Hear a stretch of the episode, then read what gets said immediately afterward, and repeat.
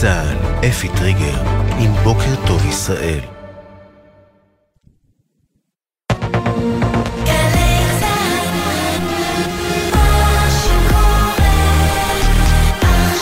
גלי צה"ל, 6 בבוקר. בוקר טוב ישראל, עם אפי טריגר, עורך ראשי שרון קינן. שלום לכם. הותר לפרסום שמו של חלל צהל. הודעה נמסרה למשפחתו. רב סמל ראשון במילואים צביקה לוי, בן 30 מעלי, לוחם בגדוד 699 עוצבת חצי האש. הוא נפטר מפצעיו אתמול לאחר שנפגע אנושות ב-20 בנובמבר בקרב בצפון רצועת עזה. 3 חללי צה"ל מגדוד 811 שבחטיבה 5 יובאו היום למנוחת עולמים. סרן במילואים אליה ינובסקי בן 24 מירושלים יובא למנוחות הבוקר ב-10 בבית העלמין בהר הרצל. באותה שעה התאמן בבית העלמין בחולון רב סרן במילואים רומן ברונשטיין בן 46 מבת ים. רב סרן במילואים אביתר כהן בן 42 מכפר סבא יובא למנוחות ב-2 אחר הצהריים בבית העלמין בכפר סבא. ה3 נפלו בתקרית מטעני החבלה ליד ח'אן יונס שלשום. בני וטורי, חברם הקרוב של רב סרן במילואים ברונשטיין ורב סרן במילואים כהן, ספד להם בשיחה עם בוקר טוב ישראל.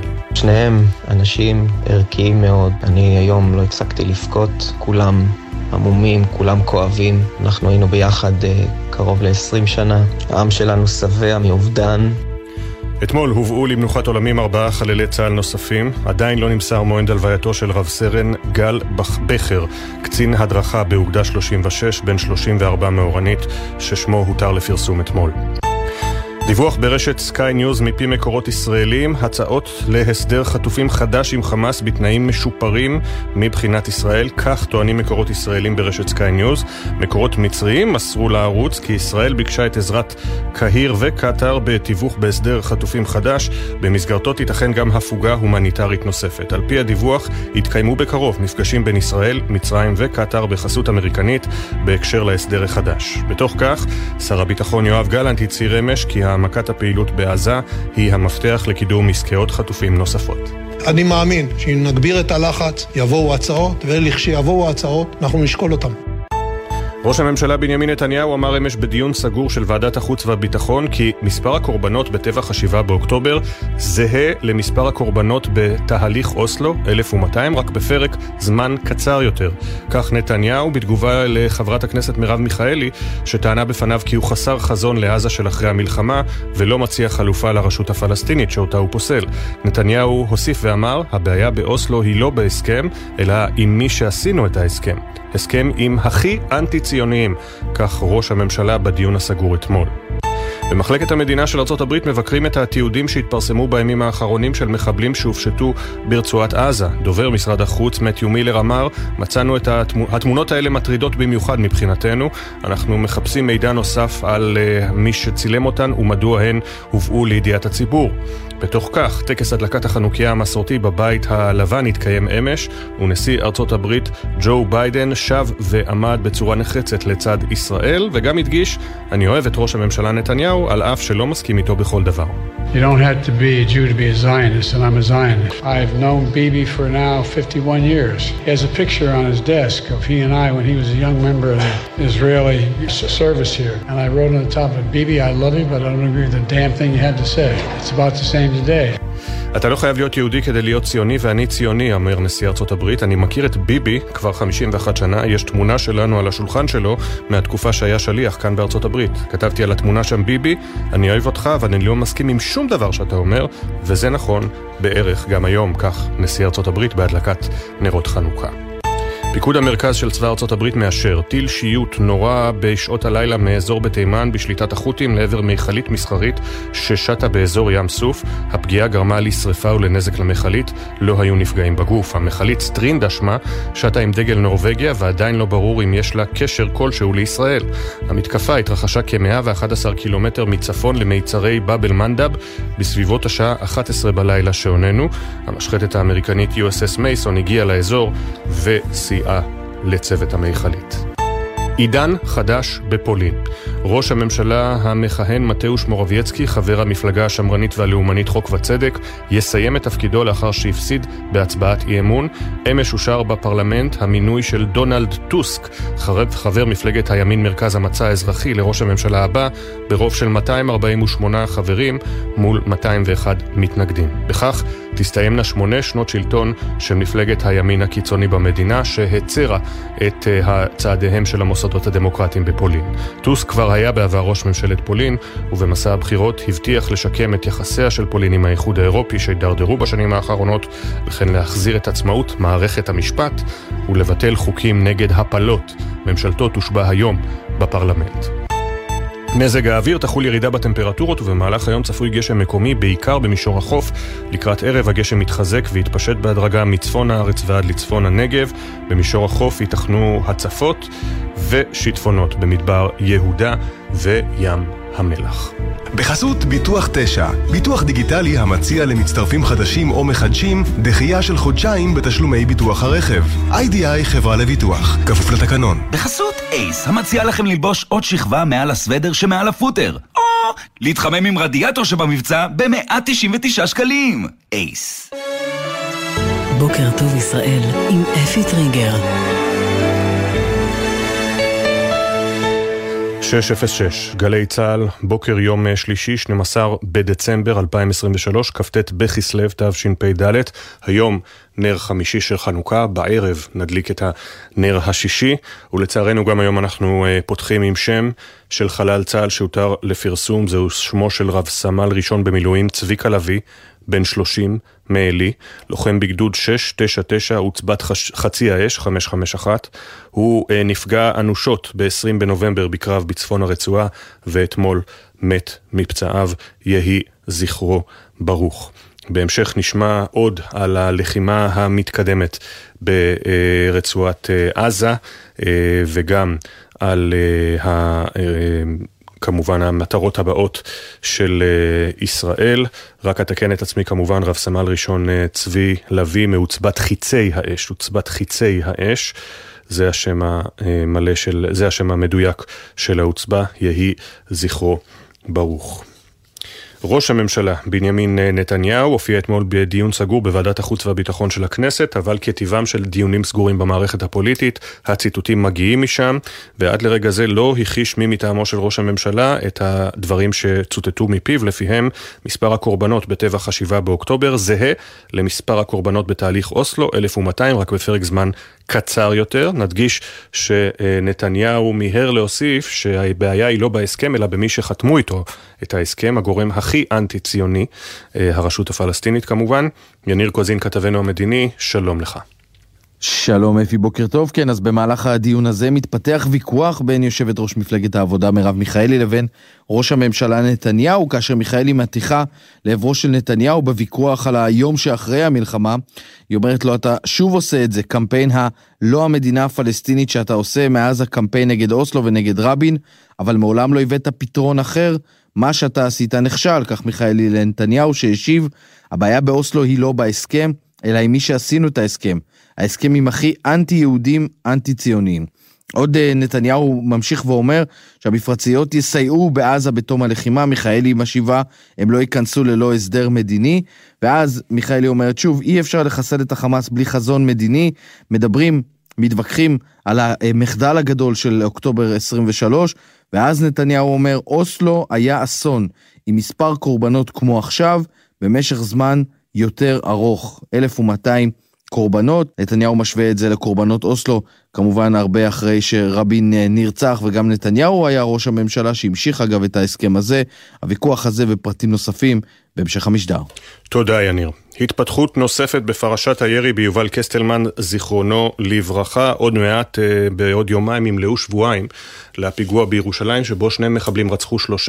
יובל קסטלמן, אזרח, הגיע במכוניתו, יצא מהמכונית, ירה באקדחו האישי שברישיון לעבר 2 המחבלים, הרג אותם. הגיעו 2 חיילים, אחד החיילים קרא לו לשכב על הרצפה, חשב שהוא מחבל, זהו החייל חשוד פריג'ה. קסטלמן קרא על ברכיו, הסיר את מעילו, הרים את שתי ידיו באוויר, צעק אני ישראלי, זרק את ארנקו כדי שהחייל יראה את תעודת הזהות שלו, ונורא על ידי פריג'ה על פי החשד, הוא מת כעבור כמה שעות, הוא נפצע אנושות, הוא מת כעבור כמה שעות, פריג'ה במעצר בית, כבר שחזר את המעשה, אבל בעקבות שורת המחדלים לכאורה של המשטרה בחקירה, שלא לומר חשד לטיוח לכאורה, הודיע אתמול פרקליט המדינה, עמית איסמן, על פתיחה בחקירת המחלקה המחש כלפי המשטרה, המחלקה לחקירות שוטרים תבדוק, תמר שונמי כתבתנו לענייני משפט שלום. שלום אפי, כן, פרקליט המדינה עמית אייסמן בהודעה חריגה אמש הורה על פתיחת בדיקת המחלקה לחקירות שוטרים נגד צוות חקירת מותו של יובל קסטלמן, שנורא למוות לאחר שנטרל את המחבלים בפיגוע ירי בירושלים. ההחלטה הזו הגיעה יממה בלבד לאחר שהתקבלו תוצאות נתיחת גופתו של קסטלמן שהוצאה מקברו, ובה נמצאו קליע M16 ושני רסיסים, זאת למרות שהטענה הראשונית של המשטרה הייתה שאין בגופו שרידי ירי כלל, ולכן בעצם גם לא בוצעה נתיחה סמוך לקביעת מותו. אייסמן גם הנחה את המשטרה להקפיא את הבדיקה מטעמם בנוגע להתנהלות צוות החקירה, בדיקה שנפתחה בהנחיית המפכ"ל שבתאי עד לסיום עבודת מח"ש. בהמשך השבוע צפויה גם להיערך פגישה בין בני משפחת קסטלמן לבין נציגי היחידה החוקרת, ימ"ר ירושלים. היא הייתה אמורה להתקיים אתמול, אבל נדחתה, להבנתנו, ללא קשר להודעת פרקליט המדינה. עורכי הדין של משפחת קסטלמן, דניאל חקלאי ועמית שלף, בירכו אמש של החלטת אייסמן ומסרו, כל מבוקשנו להגיע לחקר האמת, אך יש להימנע מקביעות נחרצות, ובמיוחד להימנע מהתלהמות. תודה תמר, כל הנשים הללו ועוד רבים אחרים בהמשך בוקר טוב ישראל. אני חוזר על שמו של חלל צה"ל שמת אתמול מפצעיו, ושמו הותר הבוקר לפרסום. רב סמל ראשון במילואים צביקה לוי, בן 30 מעלי, לוחם בגדוד 699, הוצבת חיצי האש 551, הוא נפגע אנושות בקרב בצפון הרצועה ב-20 בנובמבר, אתמול מת מפצעיו, יהי זכרו ברוך. מיד כותרות העיתונים, אבל הבוקר אני רוצה דווקא להפנות אתכם לשער של העיתון הבריטי דיילי מייל. השער הזה מכיל תמונה יוצאת דופן של אישה ישראלית, יובל שרביט שמה, שבעלה נורה למוות ב-7 באוקטובר, והיא לובשת סמלת מחאה על פעולות חמאס. היא הופיעה עם הסמלה הזו אתמול בתצוגת אופנה למען החטופים, הנרצחים והנעדרים. הסמלה עם כתמי דם, עם כפות ידיים שעליהן כתוב בערבית חמאס, ועם עדויות על הפגיעה המינית בנשים. בין היתר כתוב על הסמלה, יש לי חור בלב בצורה שלך, הם קרעו ממני את הבגדים, הם חיללו את הגוף שלי. וזו תמונה עוצמתית מאוד בשער של אחד העיתונים הנפוצים ביותר בבריטניה הבוקר, הדיילי מייל. אתם יכולים למצוא את תמונת השער בציוץ האחרון שלי בטוויטר, וגם תיאגתי שם את החשבון של גלי צהל, וזה השער של הדיילי מייל הבריטי. הכתבה המלאה מופיעה בעמודים 10-11, אין לי גישה אליהם, ולכן אני לא יכול לתת לכם עוד פרטים על יובל שרביט, אבל גם היום, היום ה-67 ללחימה, כל יום מביאים או מחדש ככה סיפור שעוד לא שמענו, או שחלקנו אולי לא שמעו, סיפור שמדגיש מחדש את המצב הנורא שבו אנחנו נמצאים, וכמובן את החוסר, אי התקדימיות של האירועים שקורים פה מאז 7 באוקטובר 2023, השבת השחורה. הנה העיתונים, הכותרות הראשיות, ידיעות אחרונות, התמונה בגג העמודי של הרמטכ"ל וראש השב"כ, יושבים על ספה בבית בח'אן יונס, יעד אחרי יעד, כך קוראים לזה. בתוך ההריסות, כתב ידיעות אחרונות וויינט, אלישע בן קימון הצטרף ללוחמי המילואים של חטיבת הראל שלבשו את המדים בבוקר מתקפת הפתע, ומאז לא פשטו אותם. בידיעות אחרונות הספיקו לשים את הציטוטים של ראש הממשלה מוועדת החוץ והביטחון במרכז העמוד הראשי, וגם קוראים לזה ההשוואה המקוממת. בעוד הדיון על האחריות למחדל הנורא הולך ומתלהט, ראש הממשלה הפנה אתמול בוועדת החוץ והביטחון שוב חיצים לעבר גורמים אחרים. מספר הקורבנות ב-7 באוקטובר שווה לזה של אוסלו, זה הציטוט בכותרת, ובמשנה נתניהו הזהיר, הרשות הפלסטינית לא תשלוט בעזה בשום פנים ואופן. בינתיים עוד דיון על התקציב הסתיים בפיצוץ, וסימה קדמון כותבת, הקמפיין בעיצומו, נתניהו עמוק בתוך קמפיין שיאפשר את המשך כהונתו, הפרשנות המלאה שלו בעמוד 11. לוחמת בדרום נלחמת באטימות, זו הכותרת מתחת לתמונה שמביא איתמר אייכנר. הוא מספר לנו על ג'יימי טרישה, אני מקווה שאני אומר את שמה נכון. ג'יימי טרישה מסכנת את חייה בשטח, המדינה לא מקדמת את ההליך שימנע את גירוש משפחתה מישראל. מדוע מאיימים לגרש אותה? זה אמור להופיע בעמוד 14, הנה בעמוד 15. היא לוחמת כיפת ברזל, והבעיה היא שמול רשות האוכלוסין וההגירה, שני אחיה מצד אביה ואימה מאמצת בסכנת גירוש. כלומר, היא לוחמת והמשפחה בסכנת גירוש. הוריה הם ויקטור, אזרח פיליפינים במעמד תושב ארעי, ובת זוגו מאי, אזרחית הפיליפינים ללא מעמד. ג'יימי טרישה היא חיילת לוחמת כיפת ברזל במעמד קבע, היא לא בסכנת גירוש. איוון אחיה בן ה-12 בכיתה ו' ללא מעמד, טליאם בן ה-9 בכיתה ג' ללא מעמד. אימה הביולוגית של ג'יימי נטשה אותה כשהייתה בת 3 ועזבה את הארץ, ומאז מאי מגדלת אותה יחד עם ויקטור. אנחנו נושמים נשימת רווחה ארוכה, כי אנחנו יודעים שבמשרד הפנים בראשו עומד שר הפנים משה ארבל, ובוודאי הסיפור הזה יובא לשולחנו היום, ואני מקווה שיפטר במהרה. היא לוחמת בדרום, אבל חוששת שבבית יגרשו את משפחתה. בישראל היום, הכותרת הראשית, המטרה, רצועת ביטחון. ישראל דורשת צבא לבנון יוצב לאורך הגבול לצד כוחות צרפתיים, כך מדווח אריאל כהנא. ראש הממשלה נתניהו הבהיר כי קיום אזור חיץ הכרחי באמצעים דיפלומטיים או צבאיים. קצין בכיר בגבול הצפון אומר, אנחנו רוצים לתמרן פנימה, החיילים פה הם סוסים דוהרים. מאמרי פרשנות בישראל היום, יואב לימור כותב, בלי הנחות, מחיר הדמים כבד מאוד. נדב העצני כותב, נתניהו שוב מאכיל את הרשות הפלסטינית תמורת שקט. ג'קי לוי כותב, שחרור חטופים זה ערך, לא אגואיזם. קובי אריאלי קורא כן לפרשנות, לא לשיחות סלון על המסך. עוד בשער של ישראל היום, התשמע קולם. אמירם קופר, משורר ומלחין ממייסדי ניר עוז, ציין אתמול את יום הולדתו ה-85 בשבי חמאס. להקת הגבעתרון הופיע לכבודו בכיכר החטופים, וגם רעייתו נורית שכבר שוחררה משבי חמאס דיברה שם. בהארץ, הכותרת הראשית, יותר מ100 חיילים נהרגו מתחילת הכניסה הקרקעית לעזה. התמונה הגדולה היא מזירת פגיעת רקטה אתמול בחולון. לאורך היום נכתב, נורו מעזה מטחים לגוש דן, לשפלה ולעוטף. הדס פורוש צילמה את התמונה הזו. מתחת לקיפול בהארץ, להדביר את הג'וקים, לה פמיליה גיבורים. בצהל מפעילים לוחמה פסיכולוגית על ישראלים בטלגרם. לא ביקשתי להוריד את המוזיקה כדי להגביר את האפקט, זו הייתה תקלה במחשב, הנה המוזיקה חוזרת. יניב קובוביץ' כותב על מחלקת ההשפעה באגף המבצעים של צהל, האמונה על מבצעי לוחמה פסיכולוגית נגד האויב וקהלים זרים, ומפעילה בימי המלחמה ערוץ טלגרם בשם 72 בתולות ללא צנזורה, המכוון לקהל הישראלי. מכוון לקהל הישראלי, זה ערוץ השפעה של מחלקת המבצעים של צה"ל, שנועד להשפיע עלינו, לעורר לנו את המורל באמצעות תמונות, חומרים בלעדיים מתוך עזה, בהם תמונות וסרטונים של הרג מחבלים והרס ברצועה, וגם מעודד את 5,300 עוקביו לשתף את התכנים, כדי שכולם יראו שאנחנו מזי אותם. מזי אותם.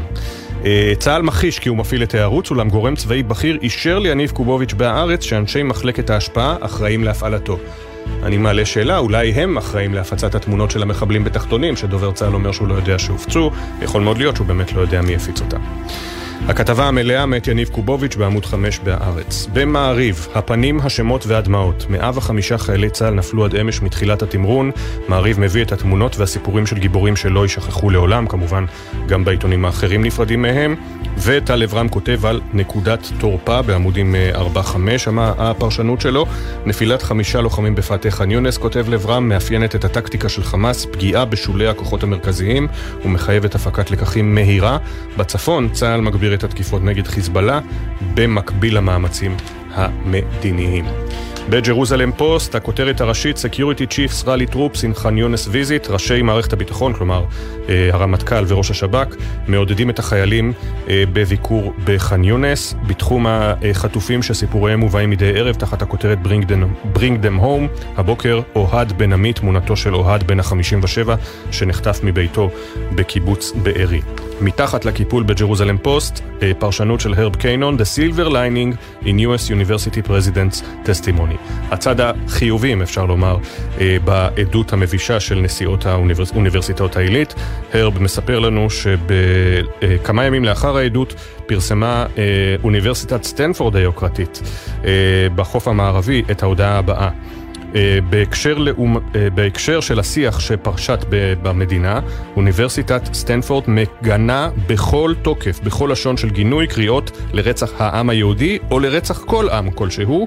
ההצהרה הזו באופן ברור היא הפרה של התקן היסודי, הפונדמנטל סטנדרט של אוניברסיטת סטנפורד, של Code of Conduct, קוד ההתנהגות לכל הסטודנטים באוניברסיטה. ואומר הרב קיינון, זה הזוי שאוניברסיטה צריכה להוציא הודעה כל כך פשוטה, מצד שני, אוניברסיטת סטנפורד מבהירה באופן ברור שכל קריאה לרצח עם, יהודי או אחר, היא הפרה של הקוד האתי. יום שלישי, יתד נאמן, חמאס על סף פירוק, זו הכותרת הראשית, ומשמאלה הרב זילברשטיין שליטה במאמר מיוחד ליתד נאמן, שמירת שבת מצילה מחבלי משיח, עמוד האש ההולך בראש המחנה, רבנו הורה לנו בעת צרה זו להתחזק בבין אדם לחברו ולהיזהר בהלכות שבת. הנני רוצה להוסיף לאחינו בני ישראל היקרים, כי הדבר ברור לבלי שום ספק, שלדי חיזוק בשמירת השבת ולימוד הלכותיה, תבוא ההצלה מכל הצרות האופפות אותנו בתקופה זו, שומר שבת מחללו, כך ביתד נאמן. אם יהיה לנו זמן בהמשך, גם נחזור אל כותרות עיתוני הכלכלה.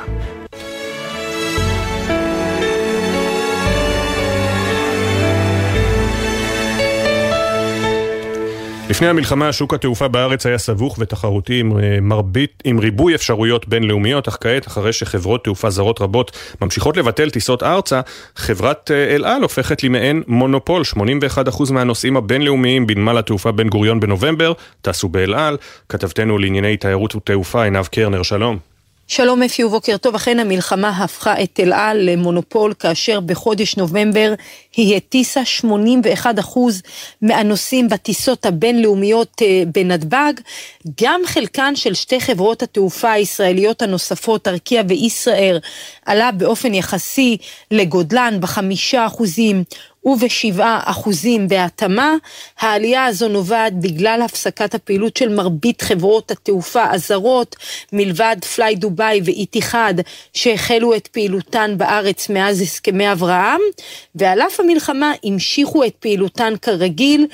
בחודש שעבר אפי, מספר הנוסעים בנתב"ג עמד על כ-380,000, נתון הנמוך בכמעט 80% ביחס לנובמבר אשתקד. המצב הזה כאמור לא עשוי להשתנות לפחות עד סוף השנה, כאשר מרבית חברות התעופה הזרות הודיעו כבר על הערכת הפסקת פעילותן עד סוף הרבעון הראשון של 2024. עם זאת אפי, במהלך השבוע האחרון רואים עלייה מתונה במספר הנוסעים היוצאים, זאת בעקבות ההפוגה של חג החנוכה, אבל המספרים עדיין נמוכים מאוד. אתמול עברו בנמל כ-19,000 נוסעים, נתון הגבוה באופן יחסי לימי שני בשבועות האחרונים, אבל מהווה רק 50% מתנועת הנוסעים בשגרה. גורמים בענף התעופה אמרו לגלי צהל שהם בספק אם הפעילות בנתב"ג תחזור לנתונים שלפני ה7 באוקטובר, וגם ההתאוששות צפויה להיות קשה, גם ביחס למה שהכרנו בתקופת הקורונה. תודה עינב. 6:23, לרגע נעבור מהמלחמה והשלכותיה אל חדשות החוץ. התקופה היא נראית כמו היסטוריה רחוקה, אבל עד לא מזמן ברחובות המדינה נשמעה קריאת המחאה ישראל היא לא פולין, במסגרת ההפגנות נגד המהפכה המשטרית.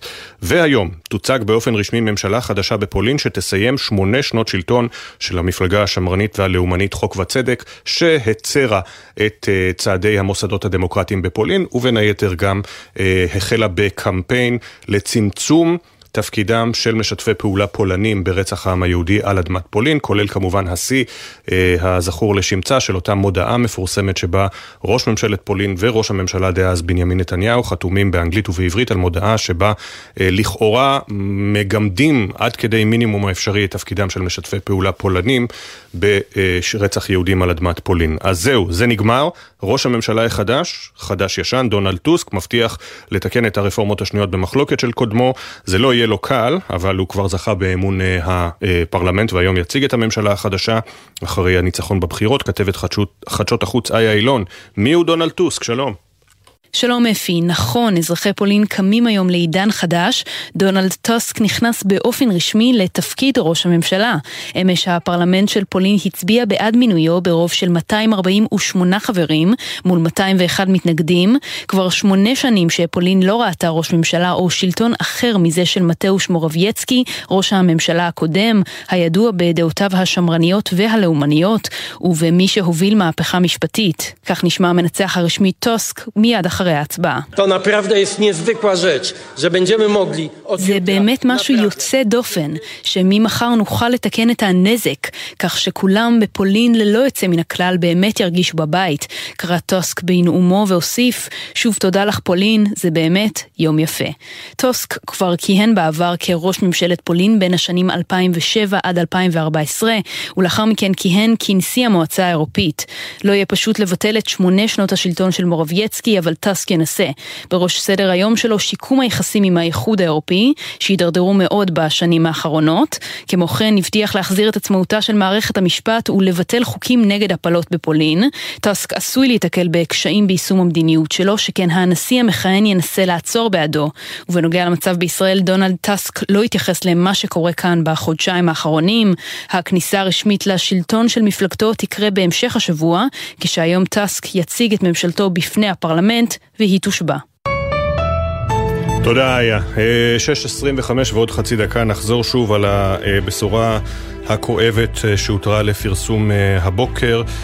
רב סמל ראשון צביקה לוי, בן 30 מעלי, נפל, הוא נפצע ברצועת עזה ב-20 בנובמבר, נפצע אנושות, אתמול מת מפצעיו, וגם לוחם ושני לוחמים במילואים בגדוד 77, הוצבע צער מגולן, נפצעו אתמול קשה בקרב בדרום הרצועה, כלומר גם 3 פצועים קשה אתמול בקרב בדרום רצועת עזה, וזה וכמובן משפחותיהם עודכנו. אנחנו עם כותרות כלכליות ומיד עוד סיפורי מלחמה. אני אעבור על הכותרות בקצרה, אין לי הרבה זמן. בממון של ידיעות אחרונות, ציפי שמילוביץ' מניו יורק מדווחת על מטבעות הקריפטו שמימנו את 7 באוקטובר, חמאס מצא נתיב מתוחכם לגיוס מאות מיליונים עבור מכונת הטרור בעזה, מטבעות דיגיטליים כמו בסרט פשע על ארגוני מאפיה, חמאס משתמש ברשת מסועפת של סוחרי קריפטו ומנהל מלחמת חתול ועכבר נגד הרשויות בישראל ובארצות הברית. בכלכליסט בלעדי, המחירים עולים והצרכנים קנו בנובמבר פחות מזון, הצמיחה בענף המזון נמוכה מגידול האוכלוסייה, מדווחת באופן בלעדי נורית קדוש בעמוד 16. בדמרקר, הצריכה ירדה, התיירות קרסה והנדלן המסחרי בתל אביב מאבד גובה, עדי דוברת מדווחת שבענף הקמעונאות מעידים על ירידה כללית במחירי נכסים מסחריים וחנויות שמורגשת ביתר סט בתל אביב, המגמה החלה עם העלייה בריבית והתגברה משמעותית מאז תחילת המלחמה שגרמה לצניחה בביקוש. ובגלובס, ישראל במלחמה, המשבר של חברות הנדל"ן, זו הכותרת הראשית, המחירות שנחתכו והדיבידנדים שחולקו, באוצר חושפים מדוע סרבו לדרישת הסיוע של חברות הנדל"ן, חזי שטרנליכט ואריק מירובסקי מדווחים על המלחמה שהובילה להשבטת אתרי הבנייה והחריפה את המצוקה בענף הנדל"ן. מחירות הדירות של חברות מובילות נחתכו ב10% מתחילת השנה, בהתאחדות הקבלנים דרשו מהמדינה סיוע כלכלי, אבל באוצר טוענים היזמיות הגדולות התנהלו בחוסר אחריות לפני המלחמה, חילקו דיבידנדים בסכומים גבוהים ולכן לא יפוצו. שני עדכוני עולם באשר למלחמה. קודם כל, השחקן היהודי-אמריקני מייקל רפפורט על המטוס בדרך לישראל לביקור הזדהות, כבר מ-7 באוקטובר הוא מזדהה איתנו, הופיע אפילו בסרטון של נועה תשבי באחד הסרטונים, ועכשיו הוא העלה בחשבון הטוויטר שלו צילום של כרטיס הטיסה שלו, הוא השחיר את הגייט שבו הוא יגיע, מניו יורק לתל אביב, מייקל רפפורט עושה את דרכו לישראל. החינום הטכנאית שואלת אותי מי זה מייקל רפפורט, אז הוא הופיע בעשרות סדרות וסרטים, אבל עכשיו אני אתאר לכם בדיוק מי זה ותבינו מיד. חברים ראיתם? זוכרים את הפרק של חברים ראית אורי? פרנדס. זוכרת את הפרק שפיבי התאהבה בשוטר, הוא חיזר אחרי ההמון ובסוף הפרק הוא יורה ביונה ולכן הם נפרדים? אז זה מייקל רפפורט, שחקן ותיק מאוד, אתם מוזמנים לעקוב אחרי הטוויטר שלו כדי לעודד אותו, הוא בדרך אלינו. וקיבלתי קישור לכתבה של דיילי מייל על תצוגת האופנה אתמול, אנדרו ג'רינג חתום עליה, הוא נמצא כאן בארץ, זו תצוגת אופנה שנערכה אתמול ביפו העתיקה, לגבי עם התמונות של סמלות שמעידות על מה שקרה לנשים ב-7 באוקטובר, פשעי המין של חמאס. בין היתר הייתה שם דוגמנית ישראלית בריטית בשם ג'סיקה אלתר, שהרוס שלה בן גם נרצח, היא דיברה איתו בטלפון, ועוד ועוד. אני אצייץ קישור לכתבה המלאה, והיא תהיה פתוחה בשבילכם, אני מקווה, אפרופו תמונת השער, שבה מופיעה יובל שרביט עם התמונה, עם הסמלה המצמררת. יוצאים להפסקה של פחות מדקה, ואחריה חוזרים.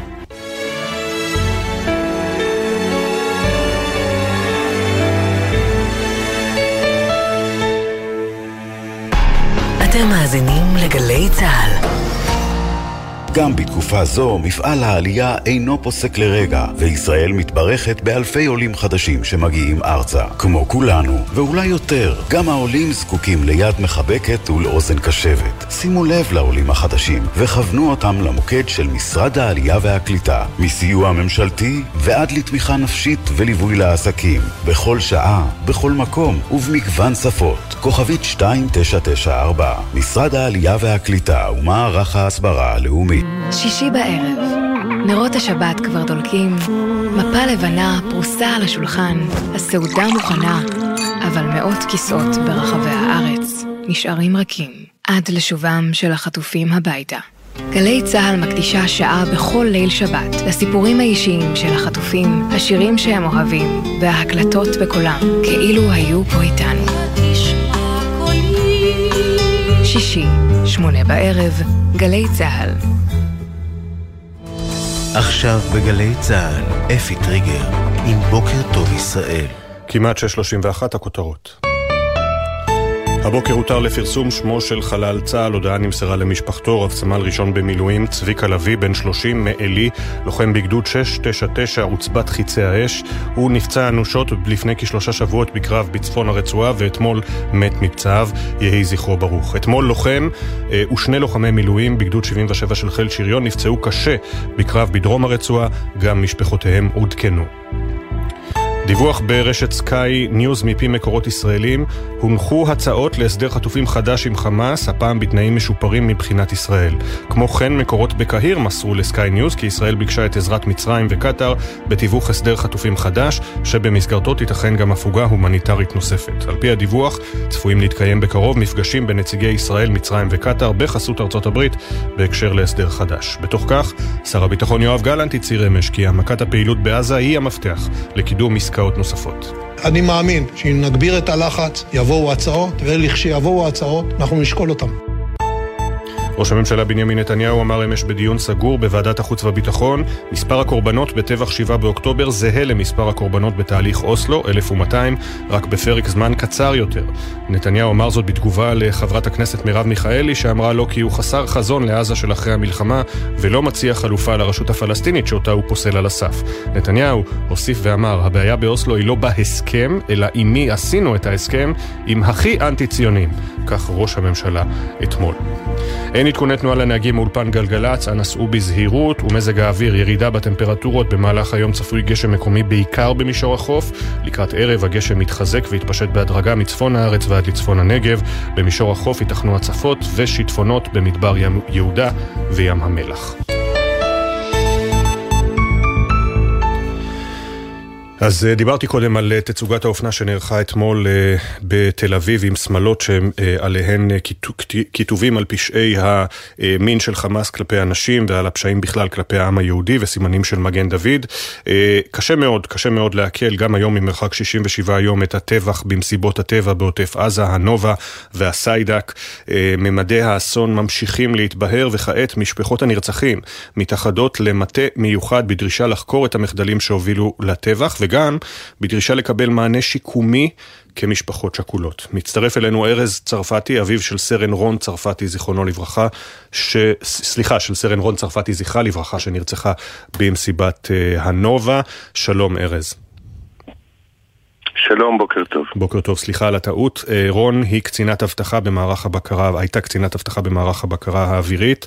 היא הבת שלך ושל לימור, ונרצחה במסיבת נובה. ספר לנו.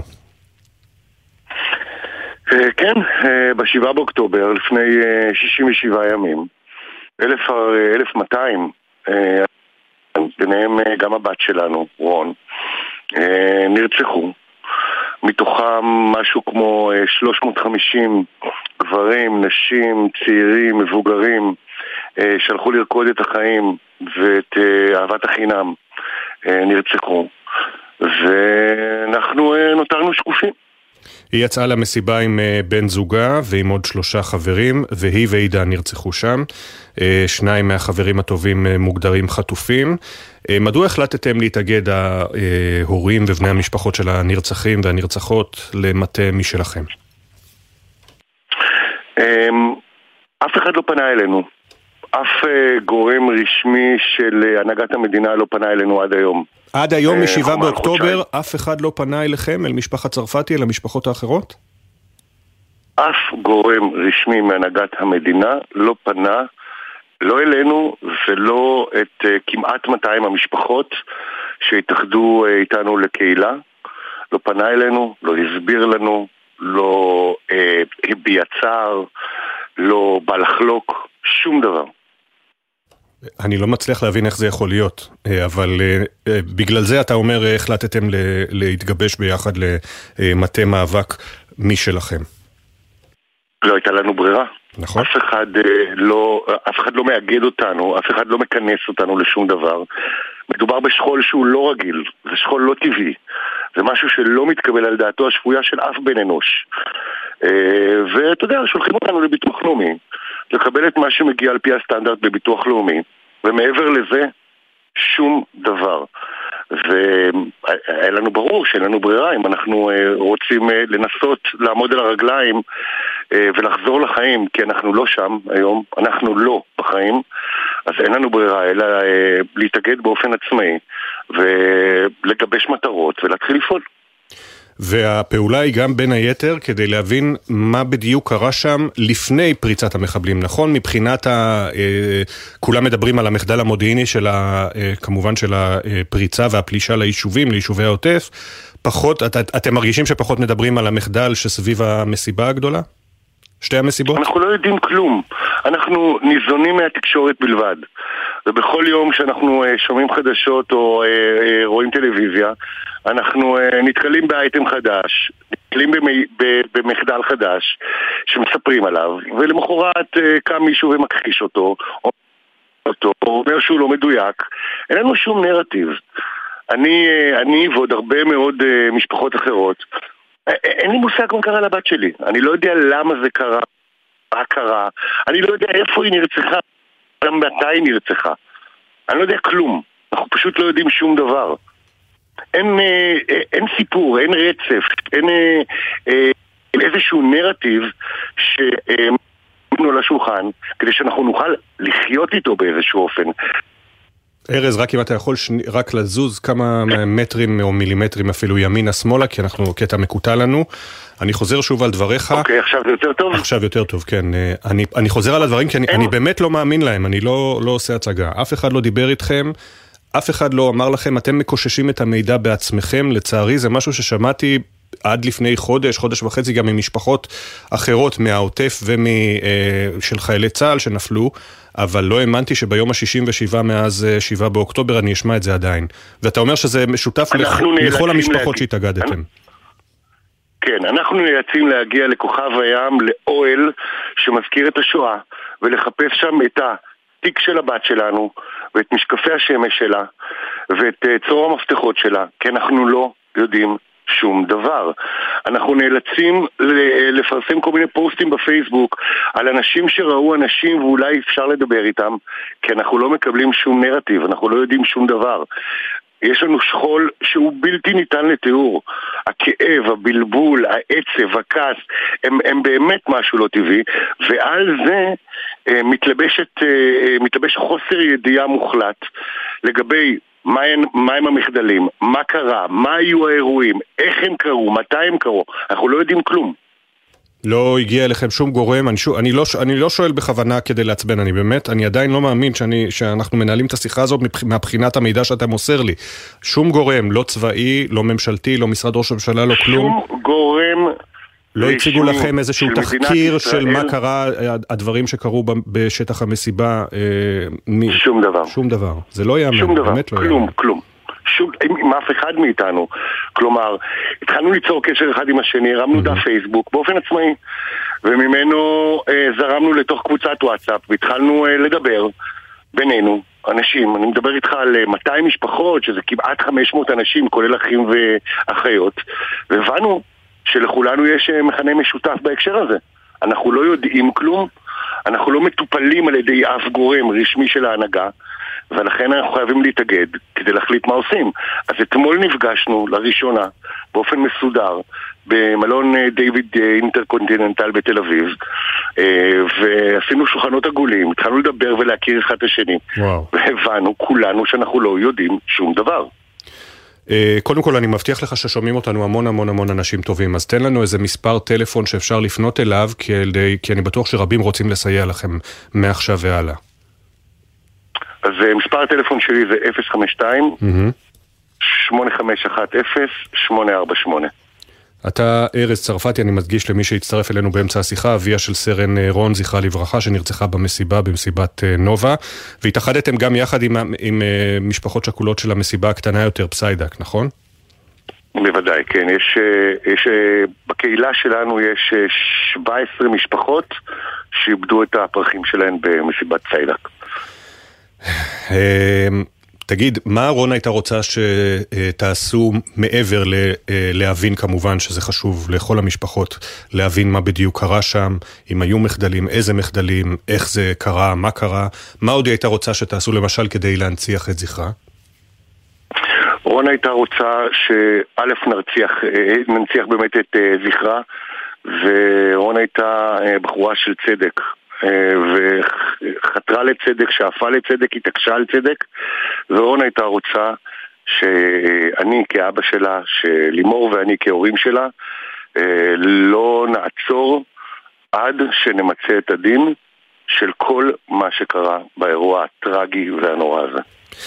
אז אני מקווה מאוד אני בטוח ששומעים אותנו הרבה מאוד אנשים, וגם אנחנו נעשה כל יכולתנו כדי לעזור לכם. ארז, שוב תנחומנו לך וללימור ולמשפחה, לכל המשפחות, על האסון הנורא, על האובדן הנורא. ארז צרפתי התאחד יחד עם כ-200 בני משפחות של נרצחים ממסיבת נובה ומסיבת הסיידק למטה מאבק שאתמול הוקם בעצם רשמית. ארז, תודה. תודה שדיברת איתנו. והמספר, שוב אני חוזר, של ארז צרפתי למי שרוצה לסייע לבני המשפחות שהם, שמעתם, עובדי עצות. 052-851-0848, ארז צרפתי, אביה של סרן רון, זכרה לברכה. 642. לעתים זה מרגיש שהזמן עצר מלכת, אבל הימים חולפים, ואתמול המשורר והמלחין אמירם קופר, שנחטף מקיבוץ ניר עוז עם אשתו נורית, ציין בשבי את יום הולדתו ה-85. נורית כבר שבה הביתה, ולמרות הכאב והגעגוע, היא ובני המשפחה החליטו לחגוג לו בדרך שהכי אהב, מוזיקה. גם חברי להקת הגבעתרון התגייסו למשימה ושרו בכיכר החטופים את שירם שיבולי פז, שקופר כתב לפני 6 עשורים. כתבתנו גיא רימון מביאה את הקולות. את השיר שיבולי פז של להקת הגבעתרון כתב אמירם קופר בין שדות השיבולים של קיבוץ ניר עוז. מאותו קיבוץ, מהבית, הוא ואשתו נורית נחטפו לרצועת עזה ב7 באוקטובר.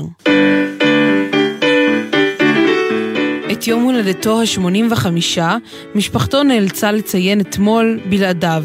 סרולי קלבו, בנו המאומץ, ראה במוזיקה שכל כך אהב כדרך היחידה לחגוג. השירים היו לו כל הזמן הבסיס. זה היה החיים שלו. הוא היה משורר. הוא עדיין משורר, אני לא יודע איך הוא כותב שם, על החול. שיבולי פז נכתב מזמן, כשאני נולדתי בערך, ומאז אנחנו פשוט מזמזמים אותו בכל אירוע של הקיבוץ, וכל הקיבוצים הסביבה מכירים את המילים של השיר הזה, ומזמזמים אותו ביחד. עם סגי בן עמי, השניים כתבו כמה שירים שלא שרדו את שיני הזמן. רק שיבולי פז פרץ קדימה.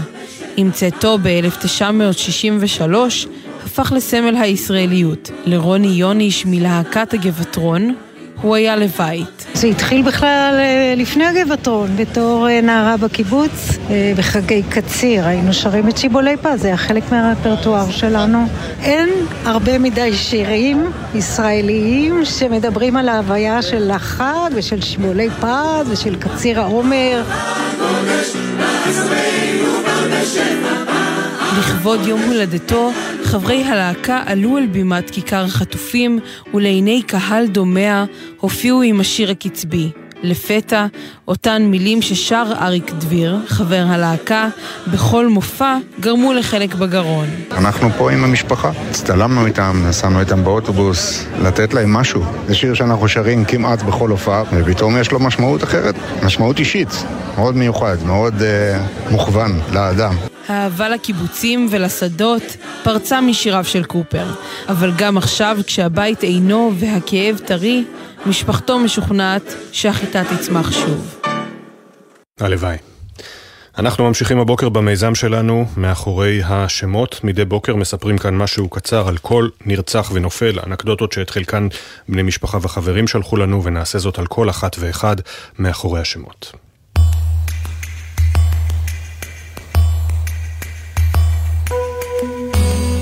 לודה פורמן, בת 78 מאופקים, נרצחה באוטובוס הגמלאים בדרך לטיול בים המלח. לודה הייתה תופרת שאהבה יותר מכל לרקום שמלות. נכדתה נזכרת בוויכוחים עם סבתא לודה, שסרבה לגבות תשלום גבוה על עבודתה, גם אם נשארה ערה במשך כל הלילה. סמל אינון תמיר, בן 20, מפרדס חנה קרקור, היה לוחם בגדוד 890 בחטיבת הצנחנים, נפל בקרבות בצפון רצועת עזה. אינון, נוני, שחלם להיות לוחם ולהגן על המדינה, התנדב ראשון לכל משימה, ולא החמיץ אף הזדמנות לספר עד כמה הוא נהנה בשירות הצבאי. איגור קורצר, בן 73, נרצח באוטובוס הגמלאים בדרכו לטיול בים המלח. איגור הצנוע היה הכי מאושר בחיק המשפחה, או כשיצא לטייל במקומות שקטים ופסטורליים. יונתן סמרנו, בן 21 מתל אביב, נרצח לאחר שנחטף לרצועת עזה מהמסיבה ברעים. יונתן היה די-ג'יי, יוצר ומפיק מוזיקה, שהטביע את חותמו על חיי הלילה התל אביבים, וביום היה גם אוהד מושבע של הפועל תל אביב. סמל בנימין מאיר ארלי, בן 21, מבית שמש. היה לוחם בגדוד 101 בחטיבת הצנחנים, נפל בקרבות בצפון הרצועה. בנימין היה רועה צאן שחלם ליישב את הארץ, וניצל כל יציאה הביתה מהצבא להתנדבות בחוות ביהודה ושומרון. האחים אנדרי וזויה ג'נבקוב נרצחו באופקים. אנדרי, בן 38, היה מתאגרף קשוח ומכור לנשיונל ג'יוגרפיק. זויה, בת 45, אהבה לצפות בסרטים, לבשל ולאכול אושפלו. רבנגד יהודה קידר, בן 50, היה משק אשכול עין הבשור במגב דרום. אשתו מספרת לנו שיהודה אהב לארח כיד המלך, והאמין יותר מכל בשליחות של לובשי המדים הכחולים. רב סמל ראשון במילואים מתן דמרי, בן 31 מדימונה. היה מפקד כיתה בפלוגת הסיור של חטיבת האש, נפל בקרבות ברצועת עזה. מתן שילב בין שתי אהבותיו הגדולות, הספורט והחינוך, כמורה לחינוך גופני וכמאמן כדורסל. גם במהלך המלחמה דאג לוודא שתלמידיו שומרים על כושר ובריאות. ליליה גילר, בת 61 מאופקים, נרצחה באוטובוס הגמלאים בדרכה לטיול בים המלח. לליליה היו לא פחות מ4 כלבי פקיני זהובים. דודי, קלופה, צ'ולה ולוליק. לים המלח היא נסעה כדי להשתזף בחוף, וכבר ציפתה לטיול הבא שלה רק יומיים לאחר מכן, ליד מעט רחוק יותר, רוסיה. רב סמל במילואים יונתן מלכה, בן 23 מבאר שבע, היה לוחם שריון בגדוד 82 בעוצבת סער מגולן, נפל בקרבות ברצועת עזה. יונתן,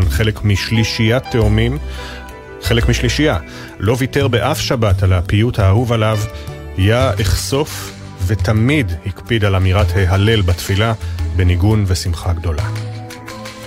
סמל אילי נועם בן מוחה, בן 20 מאשדוד, היה לוחם בגדוד 51 בחטיבת גולני. תמיד היה לו לשטוטניק הזה הסבר בשרוול לכל איחור או הברזה משיעור, וכשהוא מצויד בחצי החיוך והמבט שלו, הצליח להמס כל כעס. הפנים, השמות. הסיפורים המלאים יעלו בהמשך לעמוד האינסטגרם והפייסבוק של גלי צהל. נזכיר, בני משפחה וחברים מוזמנים לשלוח לנו סיפורים ותמונות, לכתוב את המייל זיכרון @glz.co.il, זיכרון עם K. תודה לתמר שונמי, שירה שפי ואילי זילברברג שהביאו את הסיפורים לשידור.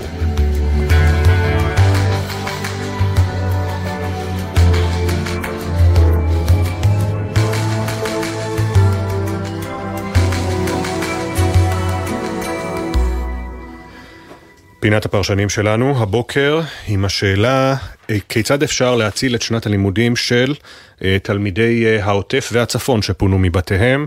חלקם, רבים מהם לא מגיעים לבתי הספר החדשים. נכון, עכשיו אנחנו בחופשת חנוכה, אבל אולי נצליח לייצר פה כמה עצות למערכת לקראת החזרה ללימודים בשבוע הבא. איתנו הפרופסור יולי תמיר, לשעבר שרת החינוך, היום נשיאת המכללה האקדמית בטבריה. שלום לך. שלום. בבית ברל, המכללה האקדמית חברים, בית ברל, ושאלתיאל סבן, סמנכ"ל קרן ידידות טורונטו. שלום לך. שלום, שלום. הפרופסור תמיר, הבעיה מאוד קשה. זה עשרות, אולי אפילו מאות אלפי ילדים לא חיים בשגרה שלהם. אנחנו מתמקדים הבוקר במפונים, בילדים המפונים, שזה מהצפון, מהדרום, מבתים שנפגעו, והוקמו עבורם מסגרות חינוך ארעיות כאלה, אבל קשה מאוד לפקח על זה, בוודאי הילדים שעברו טראומות כל כך גדולות. נכון. קודם כל אני מוכרחה להגיד שמכללת בית ברל באמת עסוקה לנסות ולתת תמיכה לבתי ספר של מפונים, ואנחנו רואים מקרוב את הבעיות, בעיקר בקרב באמת בני נוער. ילדים יותר צעירים נוטים לבוא למסגרות החינוכיות, ואין ספק שיש פה דור שקודם עבר קורונה ועכשיו עובר טראומה מאוד גדולה, ולדעתי הדבר הראשון והכי חשוב שצריך להעניק להם זה מערכת של ביטחון, ומערכת שנותנת להם תמיכה באמת ביכולת שלהם להיכנס למסגרת, ללמוד, ופחות, וזה הדגש, פחות ללחוץ אותם להשלים בגרויות, פחות ללחוץ אותם להיכנס למערכת שגרתית. וזה אומר דבר נוסף, מדינת ישראל בשנים הקרובות תצטרך להעריך אנשים לצורך כניסה לאקדמיה בדרכים מגוונות, אחרת הפערים החברתיים יגדלו כאן מאוד, וילדי הפריפריה שוב ימצאו את עצמם בפער גדול מהילדים במרכז שלומדים באופן סדיר. כלומר, את מסתכלת כבר קדימה ואומרת, צריך יהיה לזוז משיטת הציונים, המספרים. משיטת בחינות הבגרות, האוניברסיטאות צריכות כבר עכשיו, וחשוב להגיד את זה כבר עכשיו, להיערך לכמה מחזורים של ילדים שבאים אחרי קורונה ואחרי מלחמה ואחרי טראומה, וקודם כל צריך לתת להם סיור אישי ויכולת לעבוד, ופחות תהיה להם הזדמנות ללמוד באופן מסודר, ולא ליצור פער בערכה בין ילדי המרכז לילדי הפריפריה, אחרת בעוד 8 שנים או 10 שנים שנסתכל אחורה והפערים מאוד יגדלו, נשאל את עצמנו איך לא ראינו את זה. אז מדיניות זה גם להסתכל לטווח הארוך ולא רק על הכאן ועכשיו. הכאן ועכשיו דורש הרבה סיוע, העתיד היותר רחוק דורש הבנה של המצב והערכות אליו לטווח ארוך. לרגע נסתכל שוב על הכאן ועכשיו איתך, שאלתיאל סבן, סמנכ"ל קרן ידידות טורונטו, כי אתם פעילים בין היתר בזכות הסיוע שלכם מופעלות עשרות מסגרות חינוכיות, נכון? נכון. אנחנו נכנסים לתוכניות התערבות לעשרות מסגרות חינוכיות בשגרה ובחירום עוד יותר, כלומר אחרי המלחמה, ואנחנו רואים שהשלב הלימודי הוא ודאי חשוב, אבל לפחות בעיניי הוא לא לב האירוע. כלומר, הפניות כדי שילד יהיה פנוי ללמידה היא קריטית, ואיך מייצרים פניות כזאת ואיך מייצרים מערכת חינוך שהופכת להיות רלוונטית עבור הילדים גם לאחר המלחמה, זה בעיניי האתגר המרכזי. ומה כשאני אומר רלוונטית, אני מתכוון שאם עדיין אי אפשר להעריך, יש הערכות של 90% מילדי ישראל יש להם תסמינים של חרדה, אפשר לדבר על פחות, אני מניח שמדובר בפחות, אבל אם לא יודעים להתמודד עם סוגיות רגשיות שעולות אצל הילדים והנוער, ואם מערכת החינוך לא יודעת לתת להם מענים, אז היא הופכת להיות לא רלוונטית עבור הילדים. ואז עולה בחזרה שאלת ההגעה. למה להגיע למערכת שלא יודעת להסתכל עליי כילד, על המצוקות שלי, ולהנגיש לי מענים? אבל בוא נפרוט את זה לצעדים מעשיים. איך אפשר לשפר את זה? כלומר, איך מסתכלים על ילד, כשחוזרים ללימודים מחופשת החנוכה, איך אפשר לשפר את שיעור ההגעה למוסדות? כל מורה יכול לעשות בעצם מיפוי כיתתי. כל בית ספר יכול לעשות מיפוי בית ספרי, שבו הוא מסתכל על המצב הרגשי-חברתי של הילדים, ויודע לסמן את הילדים ואת הסטטוס שלהם במגוון פרמטרים שמעידים או מספרים את הסיפור של הילד ברמה הרגשית והחברתית. מהרגע שיש את זה, עכשיו היכולת לעשות את זה, כבר היום יש כלים למיפויים כאלו או אחרים, אבל מורה ומערכת שלא תדע שיש לה כלים ומענים לתת לתוצאות המיפוי שיאפשרו לה לייצר התערבויות שמטפלות בבעיות שעולות במיפוי, רוב הסיכויים שגם לא תעשה מיפוי. זאת נטייה טבעית, לא לראות את מה שאי אפשר לטפל בו, ולכן צריך גם לייצר מערך שיטתי וסדור של מיפוי רגשי חברתי, וגם להנגיש דרך מערכת החינוך מענים רגשיים, פרטניים, קבוצתיים, והדרכות והכשרות מורים שידעו איך לעבוד בעצם עם ממצאי המיפוי, כך יוכלו לתת מענים נקודתיים והתערבותיים על מנת לסייע בסוף לתלמידים ולהישאר רלוונטיים. כי אם הם לא יישארו רלוונטיים, הילדים גם לא יגיעו, ואם הם לא יגיעו, הם בסוף גם לא ילמדו. נכון. הפרופסור תמיר, אז מה למשל המכללה האקדמית בית ברל יכולה לסייע במבט לעתיד? למערכת. קודם כל המבט לעתיד שלנו מתמקד במורים. כי כולם אומרים צריך וצריך וצריך. מי שצריך לעשות את זה זה המורה או בדרך כלל המורה. צריך להגיד גם המורים עברו טראומה, גם המורים הם עקורים. גם המורים חלקם עבדו בני משפחה קרובים, חלקם עדיין שבויים, הלוואי ויחזרו במהרה. גם למורים יש ילדים חיילים.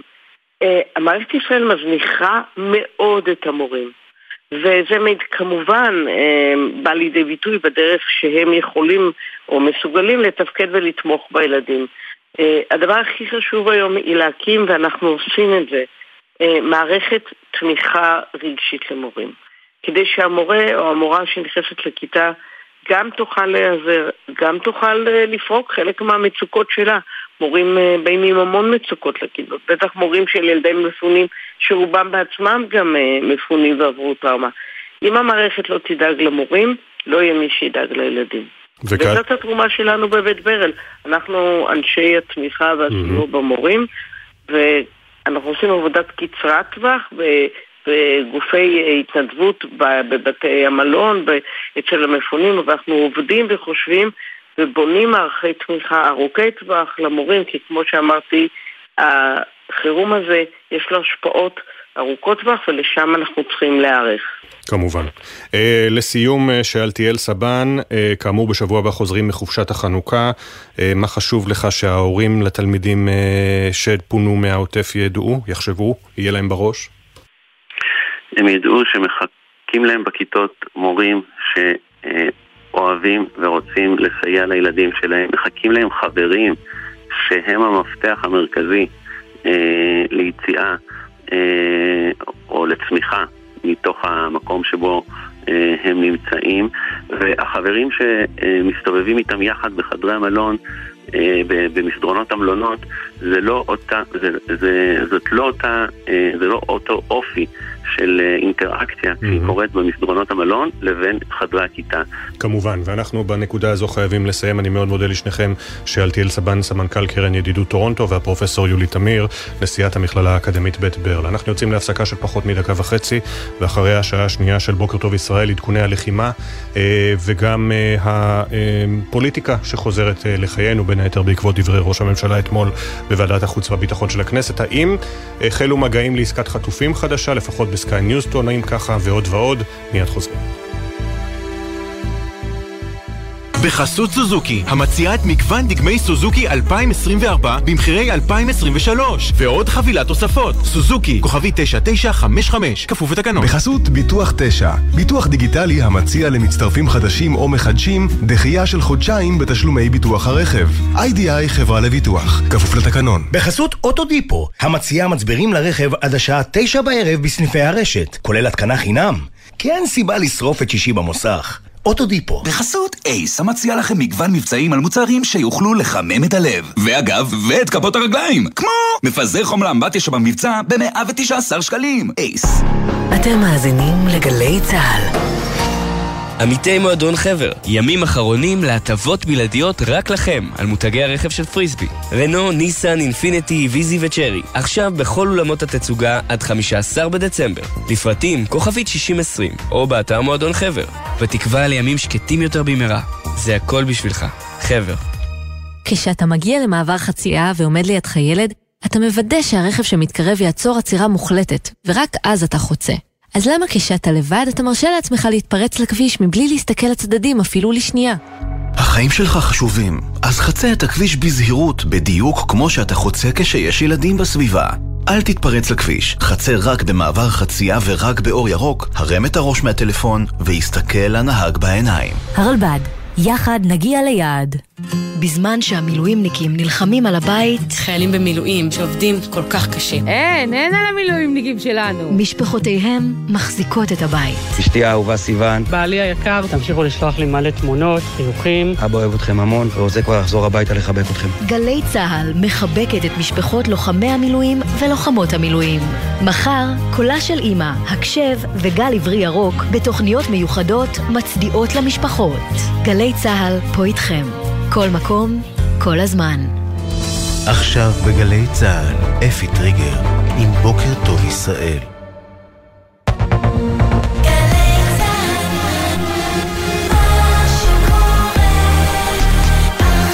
שבע בגלי צהל.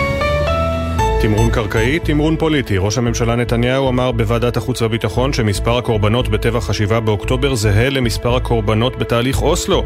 יניר קוזין יביא את הציטוטים המלאים מהישיבה ונהיה עם מי שהיה שם, חבר הוועדה זאב אלקין מהמחנה הממלכתי. סטודנט שנה ג' ומנכ"ל בלב הרצועה. אני חושב שהמדינה תצטרך לעזור לעסקים שנפגעו, יש פה מילואימניקים שעזבו עסקים, חוזרים, אין להם עסק. היינו עם המילואימניקים שהותירו חיים שלמים בעורף ורוצים שהשגרה שם תמשיך להתקיים. אני לא מרגיש שהם משאירים אותנו מאחור, אני חושב שהחיים צריכים להמשיך בחוץ. כתבנו הצבאי דורון קדוש היה איתם בעזה. פרקליט המדינה הורה לפתוח בחקירת מח"ש להתנהלות המשטרה בפרשת הירי ביובל קסטלמן זיכרונו לברכה, נשוחח עם נורית ליטמן לשעבר המשנה לפרקליט המדינה. וגם לראשונה כיתות כוננות הוקמו בכפרים הדרוזים בגולן. יכול להיות שנסו לפגוע או גם לחדור את הגבול. הדס שטייף הייתה שם ותביא את הקולות. בוקר טוב ישראל. בוקר טוב ישראל עם אפי טריגר, עורך ראשי שרון קינן. שלום לכם. הותר הבוקר לפרסום שמו של חלל צה"ל. הודעה נמסרה למשפחתו, רב סמל ראשון במילואים צביקה לוי, בן 30 מעלי, לוחם בגדוד 699, מת מפצעיו אתמול, לאחר שנפגע אנושות לפני כשלושה שבועות בקרב בצפון רצועת עזה. יהי זכרו ברוך. אתמול לוחם ושני לוחמים במילואים בגדוד 77 של השריון נפצעו קשה בקרב בדרום הרצועה, גם משפחותיהם הודכנו. דיווח ברשת סקאי ניוז, מקורות ישראלים טוענים כי יש הצעות להסדר חטופים חדש עם חמאס, הפעם לטענתם בתנאים משופרים מבחינת ישראל. מקורות מצריים מסרו לערוץ כי ישראל ביקשה את עזרת קהיר וקטר בתיווך הסדר חטופים חדש, ובמסגרתו תיתכן גם הפוגה הומניטרית נוספת. על פי הדיווח צפויים להתקיים בקרוב מפגשים בין ישראל, מצרים וקטר בחסות ארצות הברית בהקשר להסדר חדש. במחלקת המדינה של ארצות הברית מבקרים את התיעודים שהתפרסמו בימים האחרונים של מחבלים שהופשטו מבגדיהם ברצועת עזה. דובר משרד החוץ מתיו מילר אמר, התמונות הללו מטרידות במיוחד, אנחנו מחפשים מידע נוסף כדי להבין מי צילם אותן ומדוע הופצו לציבור, כך מילר. בתוך כך, בטקס הדלקת החנוכיה המסורתי בבית הלבן, נשיא ארצות הברית ג'ו ביידן שב ועמד לצד ישראל ואמר, אני אוהב את ראש הממשלה נתניהו על אף שלא מסכים איתו על כל דבר. had to be a Jew to be a Zionist, and I'm a Zionist. I've known Bibi for now 51 years. He has a picture on his desk of he and I when he was a young member of the Israeli service here. And I wrote on the top of it, Bibi, I love you, but I don't agree with the damn thing you had to say. It's about the same today. אתה לא חייב להיות יהודי כדי להיות ציוני, ואני ציוני, אמר ביידן והוסיף, אני מכיר את ביבי כבר 51 שנה, יש תמונה שלנו על השולחן שלו, מהתקופה שהיה שליח כאן בארצות הברית, כתבתי לו על התמונה, ביבי, אני אוהב אותך, אבל לא מסכים עם שום דבר שאתה אומר, זה נכון בערך גם היום, כך נשיא ארצות הברית. פיקוד המרכז של צבא ארצות הברית מאשר טיל שיוט נורא אמש מאזור בתימן בשליטת החות'ים לעבר מיכלית מסחרית ששטה בים סוף. פגיעת הטיל גרמה שריפה ונזק למלחלית, לא היו נפגעים בגוף. המלחלית סטרינדה שמה שטה עם דגל נורווגיה ועדיין לא ברור אם יש לה קשר לישראל. המתקפה התרחשה כ-111 קילומטר מצפון למיצר באבל מנדב בסביבות השעה 11 בלילה שעוננו, והמשחטת האמריקנית USS מייסון הגיעה לאזור וסייעה לצוות המיכלית. משפחות הנרצחים במסיבות הטבע בעוטף עזה, נובה ופסיידק, מתאחדות במטה מאבק מיוחד, מטה פרחי המסיבות. הן דורשות לחקור את המחדלים שהובילו לטבח וגם לקבל מענה שיקומי כמשפחות שכולות. ארז צרפתי, אביה של סרן רון, זיכרונה לברכה, שנרצחה במסיבת הנובה, אמר בבוקר טוב ישראל, עד היום אף אחד לא יצר איתנו קשר מטעם המדינה. אף גורם רשמי של הנהגת המדינה לא פנה אלינו עד היום. לא אלינו ולא את כמעט 200 המשפחות. שולחים אותנו לביטוח לאומי, לקבל את מה שמגיע על פי הסטנדרט, ומעבר לזה שום דבר. עידן חדש בפולין, דונלד טוסק, שכבר כיהן בעבר כראש ממשלה, איש ימין מרכז, יציג הבוקר בפרלמנט את ממשלתו החדשה, ובכך הסתיימו 8 שנות שלטון של המפלגה השמרנית והלאומנית חוק וצדק בפולין. עכשיו העדכונים מגלגלצ. בחסות ביטוח 9, ביטוח דיגיטלי המציע למצטרפים חדשים או מחדשים דחייה של חודשיים בתשלומי ביטוח הרכב. IDI חברה לביטוח, כפוף לתקנון. איילון צפון העמוס ממחלף יוספטל עד וולפסון, ובהמשך ממחלף חולון עד קיבוץ גלויות. בכביש 6 דרומה יש עומס תנועה ממחלף עירון עד אייל. מזג האוויר, ירידה בטמפרטורות, ובמהלך היום צפוי גשם מקומי, בעיקר במישור החוף. לקראת ערב הגשם מתחזק והתפשט בהדרגה מצפון הארץ ועד לצפון הנגב, ובלילה כבר צפויים ממטרים מלווים בסופות רעמים. במישור החוף ייתכנו הצפות, וגם שיטפונות ייתכנו במדבר יהודה ובים המלח. בוקר טוב ישראל עם אפי טרינגר.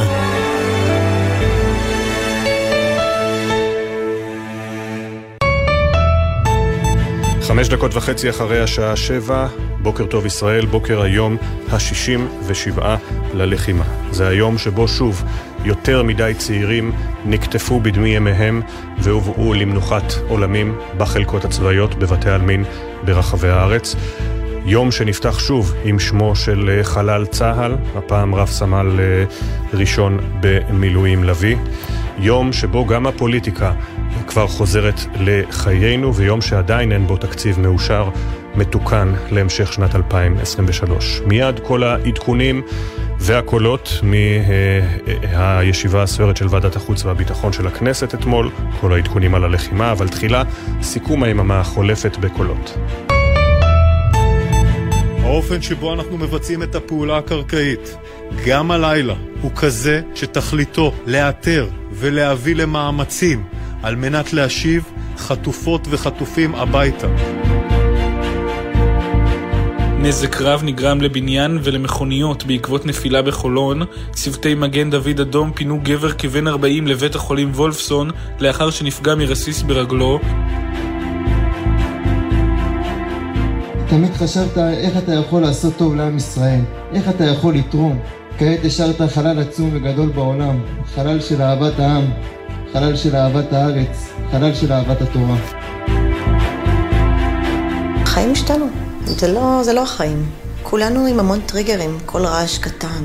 הילדות נדרכות, נצמדות אליי, התקפי זעם, כי הן היו צריכות להיות כל כך בשקט, 52 יום סגורות בחדר אחד. כל יום שם זה בכי. זה תסכול, זה חרדה. במשך 10 ימים לא ידענו איפה אמא. איפה אחותי, איפה אמיליה. ואחרי 10 ימים, באורח פלא, אני שמעת הילדה בוכה. פתאום נכנס רופא עם אמא בידיים שלו. עמדתי הנחרצת היא שאנחנו חייבים לאפשר יציאתם של פועלים לעבודה בישראל. כלכלה ורווחה טובים בקרב אנשי יהודה ושומרון, הפלסטינים, זה אינטרס ביטחוני ישראלי.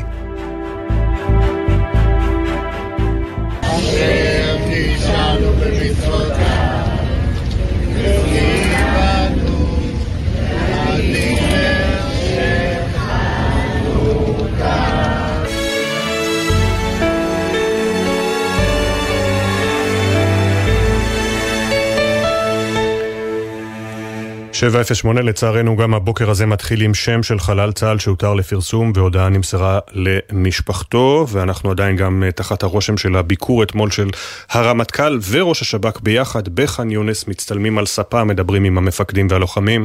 דורון קדוש כתבנו לענייני צבא וביטחון, שלום. שלום אפי, כן, הבוקר הותר לפרסום שמו של חלל צה"ל שנפצע באורח אנוש בקרב בצפון רצועת עזה כבר לפני כמעט חודש, לפני מספר שבועות, בתאריך 20 בנובמבר, ואתמול הוא נפטר מפצעיו. רב סמל ראשון במילואים צביקה לוי, בן 30, מעלי, לוחם בגדוד 699 בחטיבת המילואים 551. נגיד אפי שכוחות צה"ל מחתרים את המעוזים האחרונים של חמאס בג'באליה ובסג'איה, ולפי שר הביטחון גלנט המעוזים האלה כבר נמצאים על סף פירוק. עוד אמר שר הביטחון שכמות הנכנעים שיוצאת משם מלמדת על מה שקורה, ואכן צה"ל ושב"כ מפרסמים אמש לראשונה נתונים על קניית מחבלי חמאס. מאז תום ההפוגה הכוחות בשטח עצרו כ-140 פעילי חמאס וג'יהאד איסלאמי ברחבי רצועת עזה. חלק מהם נעצרו במהלך קרבות, זאת אומרת לאו דווקא נעצרו בגלל שנכנעו, אבל גם חלק מהם נכנעו, הרימו ידיים ובאופן הזה נעצרו.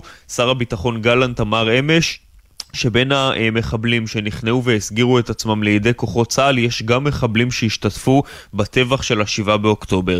ובאמת אפי, כפי שאמרת, הרמטכ"ל, הלוי וראש השב"כ רונן בר הגיעו אתמול לח'אן יונס, התיישבו על אחת הספות באחד המבנים שכוחות צה"ל שולטים בהם והגיעו לבקר את הכוחות, כמובן לקיים שם הערכת מצב. הרמטכ"ל הלוי וראש השב"כ בר אמרו שהם כמובן שמחים לפגוש שם את הלוחמים, שהפעולה והעשייה שם משמעותית מאוד, ועוד הם אמרו שעכשיו יש משימה חשובה מאוד לפרק גם את התשתיות של חמאס שנותרו באזור הזה. תודה דורון, ואנחנו נחזור אליך בהמשך גם עם העדכון מהצפון וגם נשמע את הכתבה שלך עם מילואימניקים בעזה. ויכוח סוער התפתח אתמול בדיון בוועדת החוץ והביטחון, והוא הסתיים בהשוואה, אפשר לומר מקוממת, שערך ראש הממשלה נתניהו. הוא הדגיש שמספר הקורבנות בטבח ה7 באוקטובר זהה למספר הקורבנות של תהליך אוסלו, רק בפרק זמן קצר יותר. כתבנו המדיני יניר קוזין, אתה מביא לנו הבוקר עוד ציטוטים חדשים מהדיון. שלום יניר.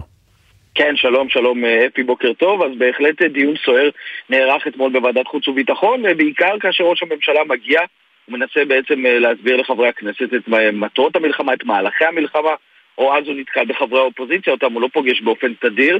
אחת מהם היא יושבת ראש מפלגת העבודה, מרב מיכאלי, שאומרת לו באופן הכי ברור, אתה שוב עושה כאן קמפיין, לא מדינה פלסטינית שאתה עושה קמפיין מאז נגד אוסלו ונגד רבין, אבל מעולם לא הבאת שום פתרון אחר, מה שאתה עשית נכשל. נתניהו משיב לה, הבעיה באוסלו היא לא בהסכם, אלא עם מי שעשינו את ההסכם הזה, ההסכם עם הכי אנטי-ציונים, הכי אנטי-יהודים. וזה ממשיך. שואלת אותו מרב מיכאלי, מי יהיה ברצועה אחרי שהמלחמה תסתיים? אומר נתניהו, המפרציות יסייעו בעזה בתום הלחימה. אומרת לו מיכאלי, הם לא ייכנסו ללא הסדר מדיני, והיא אומרת, אי אפשר לחסל את החמאס בלי חזון מדיני. נתניהו שוב חוזר לאוסלו, נותן איזושהי הרצאה ארוכה שמסבירה את מה שנקרא את שורשי הסכסוך, ומסכם ואומר, אוסלו היה אסון עם מספר קורבנות כמו עכשיו, במשך זמן יותר ארוך, כך נתניהו.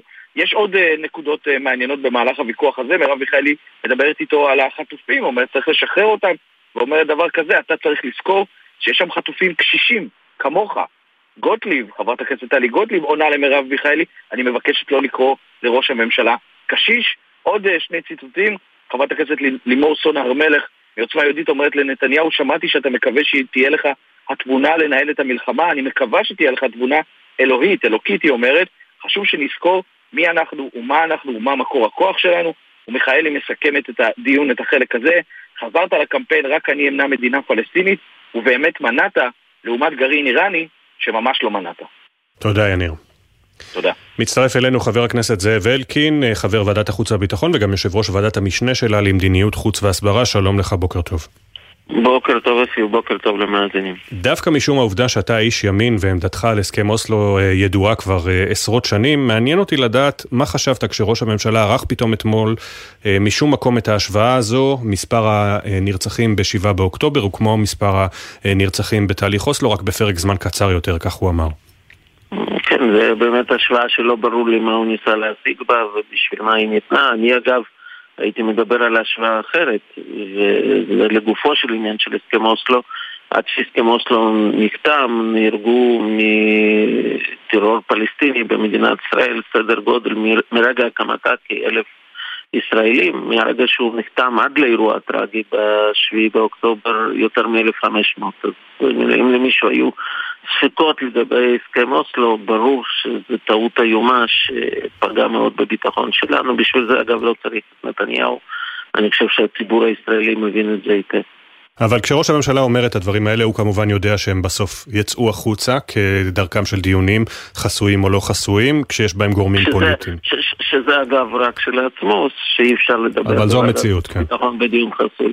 חבל שזאת המציאות, אגב, אנחנו מספקים חינם עם כסף מודיעין יקר ערך לאויבים שלנו, לצערי זה קורה גם בקבינט וגם בדיונים מלאה של ועדת חוץ וביטחון, כמעט הפורום היחידי שמנו דברים לא דורפים, זה ועדת משנה למודיעין וועדת חוץ וביטחון, ששם עוד אפשר לדבר, ובחירי צבא מוכנים לדבר שם על דברים הרגישים. אז אמרת שאתה לא יודע למה הוא עשה את ההשוואה הזו, אבל בכל זאת בוא ננסה להעריך, יכול להיות שיש פה איזשהו צעד פוליטי קדימה לימים של לשש אחרי המלחמה, כמו שאומרים?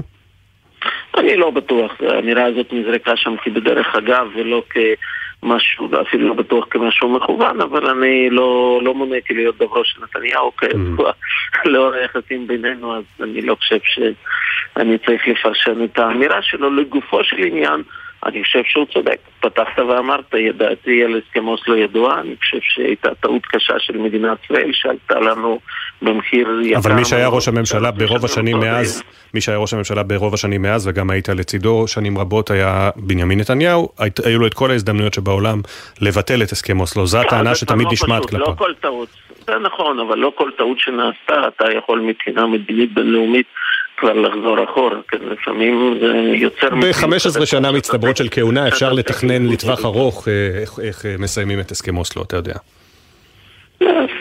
הסכם אוסלו יצר מציאות. המציאות היא שהובאו לכאן אנשים שהיו שונאי מדינת ישראל ופועלים נגדה בצורה כזאת או אחרת עד היום. גם חמאס לא היה מגיע לשלטון ברצועת עזה ללא הסכם אוסלו, אבל עוד פעם, לצערי זה חלב שנשפך. כן, נכון, האמת היא שגם זה פחות הסיפור שלנו הבוקר, אבל כשראש הממשלה אומר את הדברים הללו, מגיבים לו, עונים לו אנשים בישיבה? אני לא, כמו שכבר הבנת מההערה שלי, אני לא חסיד גדול של הדלפות מישיבות חסויות של ועדת חוץ וביטחון או קבינט, אני תמיד רוצה להימנע מכך, ואני לא אשנה את מנהגי גם הפעם. אז אני אשאל אותך כמישהו גם יושב ראש ועדת המשנה למדיניות חוץ והסברה, אמש מתיו מילר, דובר משרד החוץ, ה-State Department של ארצות הברית, אומר שהם מוטרדים מאוד מהתמונות של המחבלים בתחתונים. לכל ישראלי ברור שהמחבלים הם בתחתונים כדי לוודא שאין עליהם חגורות נפץ ונשק מוסלק, אבל התמונות האלה יצרו עוד נזק הסברתי לישראל בעולם, גם מול ארצות הברית.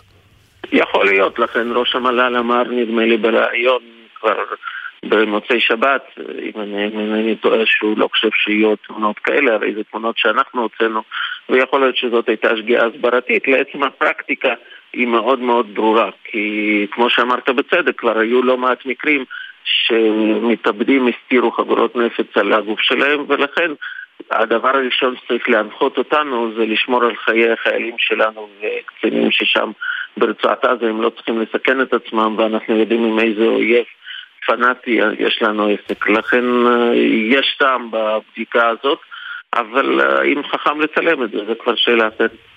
עכשיו שאתה גם חלק מהקואליציה, קואליציית החירום, אתה תומך בתור מישהו בעל ניסיון עשיר בקבינטים, וגם היום חבר ועדת החוץ והביטחון, אתה תומך בעסקת חטופים נוספת בעת הזו? בכל דרך שאנחנו יכולים להביא לשחרור של עוד חטופים, ברור שצריך ללכת, ואם זה ידרוש איזושהי עצירה זמנית, בשום פנים אופן לא קבוע, כן, של המאמץ המלחמתי שלנו, אלא במתכונת דומה למה שהיה בסיבוב הקודם. ברור שמדינת ישראל תהיה מוכנה לזה.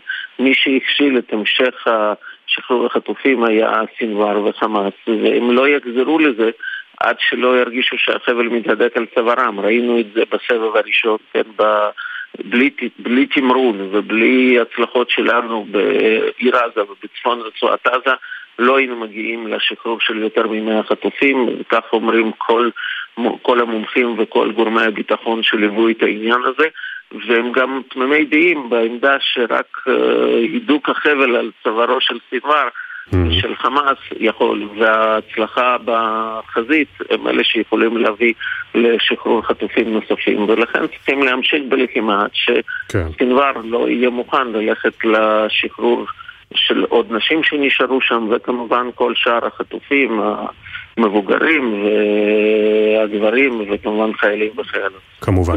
חבר הכנסת זאב אלקין, תודה רבה שהצטרפת אלינו, בוקר טוב שיהיה. תודה רבה, בוקר טוב.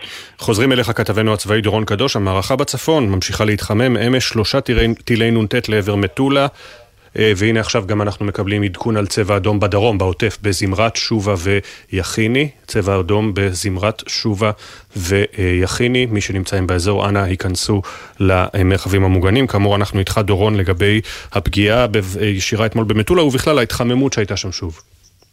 כן, אפי, אז עליית המדרגה שאנחנו באמת מדברים עליה בימים האחרונים בגבול לבנון נמשכת, ואמש 3 טילי נ"ט ששוגרו לעבר בתים פרטיים במטולה, אחד מהם גם פגע פגיעה ישירה, אין נפגעים אבל נגרם נזק, וצריך להזכיר אפי שלמרות שמטולה די ריקה מאזרחים, יש שם כוחות ביטחון, יש שם כיתת כוננות, והם כמובן היו היעד של חיזבאללה.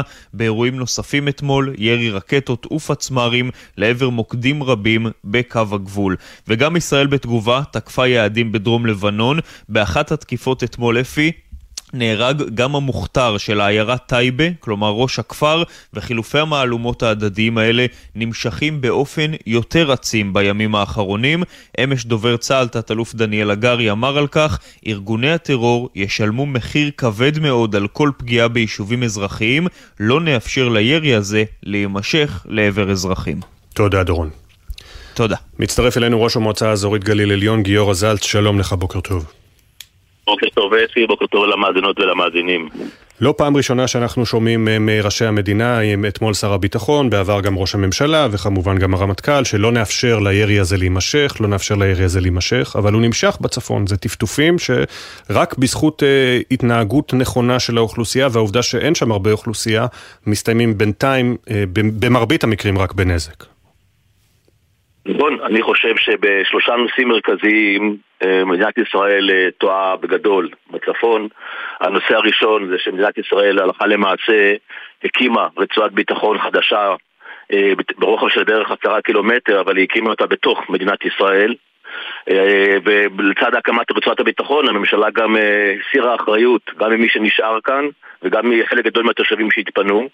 הטעות השנייה היא שנותנים לנסראללה להיות עם היד על הכפתור של הווליום, הוא מחליש, מגביר, ובעצם הוא קובע מה קורה פה, ואני יודע שגם לעשות פעולות שאנחנו לא יודעים עליהן, אבל בסופו של דבר, מבחינת התוצאה, מבחינת הנראות, מי שמחזיק את הכפתור של הווליום זה החיזבאללה. הדבר השלישי הכי משמעותי בעיניי, זאת האמירה שחוזרת ונשנית בצורה כזאת ואחרת, וגם הרמטכ"ל אמר אותה וגם שר הביטחון אמר אותה, שההעדפה במדינת ישראל זה פתרון מדיני, זאת אומרת שהעולם יעזור לנו לפתור את האירוע של חיזבאללה, ואני חושב שקודם כל אסטרטגית כלפי העולם וכלפי חיזבאללה זו אמירה לא נכונה, זה נותן גם להם וגם לאיראנים תחושה של הצלחה שאנחנו חוששים מאימות. אני חושב שנכון וחשוב שתהיה מעטפת עולמית, שתהיה תמיכה עולמית, אבל מי שאחראי וחייבת אחראי גם על פינוי החיזבאללה מרצועה רחבה מצפון לגבול, וגם אחר כך לשמור את רצועת נקייה, זה מדינת ישראל באמצעות צה"ל, וכל האמירות האחרות כרגע מאוד מאוד מזיקות, והן גם מאוד מאוד מקשות עלינו להמשיך ולהתנהל פה, כי האנשים מסתכלים, יודעים לצאת את הקושי הזה. אבל אתה מכיר את ההסבר, בטח גם שמעת אותו באופן אישי מראש הממשלה, משר הביטחון, אנחנו עכשיו מתמקדים בדרום, אנחנו במדיניות תגובתית, ככה קוראים לזה, מול חיזבאללה, אבל נדע לטפל בזה גם בעתיד. יכול להיות שבאמצע ינואר, כשיסתיים השלב, לפי חלק מהערכות, השלב הקרקעי העצים ברצועת עזה, יהיה משהו בצפון גם, או שאתה לא סומך על הממשלה? אני חושב, אפי, שאמירות הן חשובות, ואני גם רוצה לומר, אין לי שום לא הערה ולא הצעה, לא לגבי המועד, וגם לא לגבי הדרך שבה יעשו, אני מדבר איך צריך להיות בסוף, גם בשביל שהתושבים ידעו שכל הקושי שאנחנו כרגע חווים כאן, גם מי שחי כאן, ללא ממדים, ללא מיגון של הבתי ילדים, ללא בתי ספר סגורים, אנחנו נדע לעבור את התקופה הזאת, כשנדע שאפשר גם לחזור בביטחון הביתה. והאמירות האלה שכרגע נאמרות, הם לא בכיוון הזה, אני גם אגיד לך יותר מזה. גם אתה וגם אני לא יודעים איפה נהיה בינואר, וגם לא איפה נהיה בפברואר, בעזה.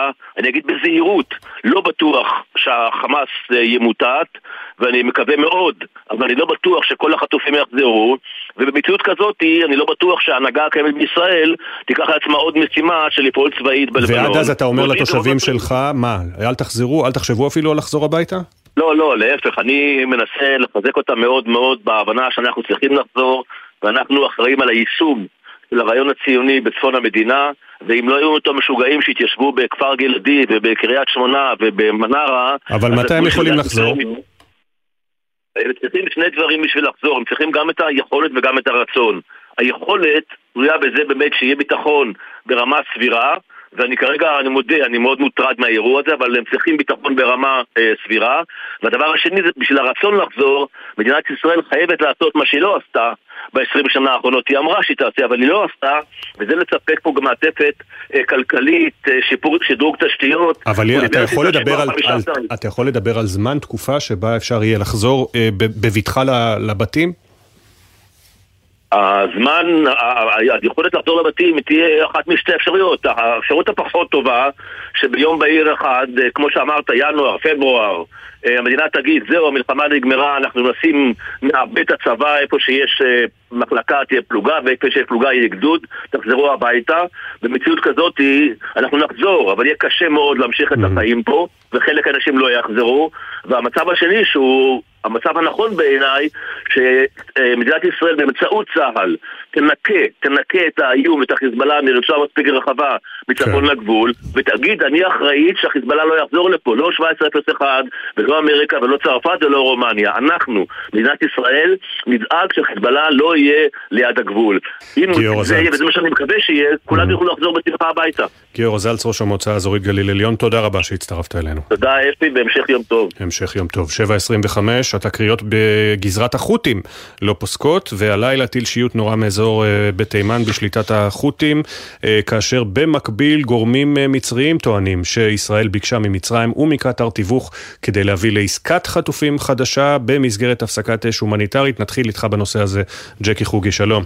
כן, שלום אפי, נכון, האמריקאים הם אלה שמגלים את הפרטים הלילה לגבי התקיפה. צבא ארצות הברית באמצעות הפיקוד שלו במזרח התיכון, בהודעה שלו נמסר שהמחלית, ספינה אזרחית, ספגה טיל בים סוף. המחלית הזאת הניפה דגל נורווגיה, היא נפגעה אבל לא אנושות, פרצה בדלקה, בלי נפגעים. המיקום הוא מצרי באבל מנדה, בערך 100 קילומטרים צפונית משם. המצרים האלה זה הפתח הצר שמחבר את האוקיינוס ההודי עם ים סוף, מצד אחד שלהם תימן ומצד שני ג'יבוטי באפריקה. זאת נקודה מרכזית באחד מנתיבי השייט הכי חשובים בעולם, בעצם הנתיב ממזרח אסיה לאירופה, בהמשך שלו נמצאת הרי תעלת סואץ, גם נתיב שייט והספקה של סחורות ומוצרים לישראל ממזרח אסיה. אז משחטת אמריקאית הגיעה לשם ועזרה לצוות של המחלית להתגבר על התקיפה, וזה מגיע יומיים אחרי שהחות'ים בתימן מאיימים לפגוע בספינות שישוטו לנמלי הים של ישראל, מן הסתם לנמל אילת. הנה, תשמע את האיום שלהם, דובר הצבא התימני בשבת בערב. فإن القوات المسلحة اليمنية تعلن عن منع مرور السفن المتجهة إلى الكيان الصهيوني من أي جنسية كانت إذا لم يدخل لقطاع غزة حاجته من الغذاء والدواء وستصبح هدفا مشروعا لقواتنا المسلحة. אז הוא אומר, כוחותינו החמושים התימנים מודיעים שהם ימנעו את התנועה מספינות המגיעות לישות הציונית, ספינות מכל לאום שהוא, כל עוד לא תקבל רצועת עזה את הסיוע שלה במזון ותרופות, הספינות הללו יהיו מטרה לגיטימית לצבא שלנו. זה היה בשבת, אפי, הלילה תקיפה בטיל. החות'ים בסיפור הזה לא פוגעים רק בישראל, והם יודעים את זה. זו מתקפה על הסחר העולמי ועל התחבורה הימית. תנועה בנתיב הזה הפכה להיות ממצב שגרה, דבר של שגרה, לסכנה עבור ספינות סוחר. תודה, ג'קי חוגי, פרשננו לענייני ערבים. שנת 2023 מתקרבת לסיומה, התאריך היום 12 בדצמבר, עוד 19 יום היא מסתיימת, אבל תקציב מדינה למה שנותר עדיין לא אושר. ועדת הכספים תתכנס הבוקר שוב בניסיון לאשרו לפני הקריאה השנייה והשלישית במליאת הכנסת, אבל כתבנו לענייני כלכלה ישראל פישר גם היום צפויים קשיים משמעותיים בדרך. בוקר טוב ישראל. בוקר טוב אפי, אף ששר האוצר בצלאל סמוטריץ' אומר שאישור תקציב המלחמה עד לסוף השנה דחוף מאוד, כדי שניתן יהיה להעביר כספים למימון הלחימה או לתמיכה באזרחים שנפגעו באופן הכי קשה ממנה, גם אתמול לא אושר התקציב בוועדת הכספים. כנראה שהניסיונות להעביר תקציב נוסף למשרד המשימות הלאומיות בראשות אורית סטרוק חשובים יותר. אתמול הוגשה לוועדת הכספים הצעה שלפיה תקציב המשרד יזנק מ-133 מיליון שקלים ל-543 מיליון שקלים. הפעם לא מדובר בכספים קואליציוניים, אלא בהסטת תקציב ממטרות אחרות. יכול מאוד להיות שהתקציבים האלה חשובים באמת כדי לממן את ההגנה על היישובים ביהודה ושומרון, אבל אם זה באמת כל כך חשוב, למה לא להעביר אותם דרך משרד הביטחון? חברי כנסת מהאופוזיציה ומהקואליציה תקפו כמובן את המהלך הזה, אבל גם בכירים במשרד האוצר הביעו אתמול חוסר שביעות רצון מהמהלך. חברי הכנסת עצמם קיבלו את מסמך השינויים המלא בתקציב רק 8 דקות לפני פתיחת הדיון. בסופו של יום לא ברור אם הסכומים למשרדה של אורית סטרוק אכן יועלו לאישור הוועדה. בכל מקרה, היום תתכנס שוב ועדת הכספים כדי לאשר את הצעת התקציב ל-20 הימים האחרונים של השנה, ובהכירנו את הכנסת, צפויות הפתעות גם היום. תודה ישראל. אסתי הייתה אמורה לענוד השבוע את הבת העיר רוסין שהיא עד לבן זוגה סגן נתנאל איתן, אך אתמול היא ליוותה אותו לקברו הטרי כשהטבעת החדשה על ידה. זה רק אחד מסיפורים רבים כואבים מאוד. אתמול בבוקר הותרו לפרסום שמותיהם של 4 חללי צה"ל, 2 יבואו היום למנוחות, 2 נוספים עשו את דרכם האחרונה אתמול, יחד עם 2 חללים ששמם הותר לפרסום בימים הקודמים. על הפרידה והגעגוע, הכתבה של יואלי ברין. סגן נתנאל מנחם איתן בן 22 ביקש מאמו שתקנה לו טבעת שבה תכנן להציע נישואין לבת זוגו הלל, אבל במקום חגיגת אירוסין שמחה היא נפרדה ממנו ביגון עמוק. זה פנטה קידוש השם, להגן את הארץ שכל כך אהבת, ובסוף אתה גם מציל חיים של אנשים עם האיברים שלך. נתנאל, לוחם בגדוד 669, נפצע ביום שישי באורח קשה מפגיעה של צלף חמאס בעזה, אך נפטר מפצעיו ביום ראשון. חבר ילדותו הקרוב עמנואל ספד לו. נתנאל תמיד ידע איך להגיד את המילה הנכונה בזמן הנכון. הוא ידע מתי לחבק ומתי לתת כפה בשביל להפס.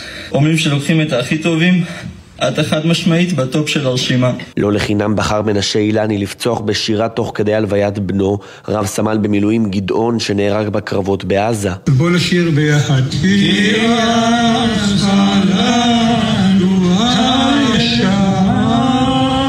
גדעון, אמרו כל חבריו, בוודאי לא היה רוצה שכל כך הרבה אנשים יהיו בצער עם לכתו, אך הטרגדיה גדולה.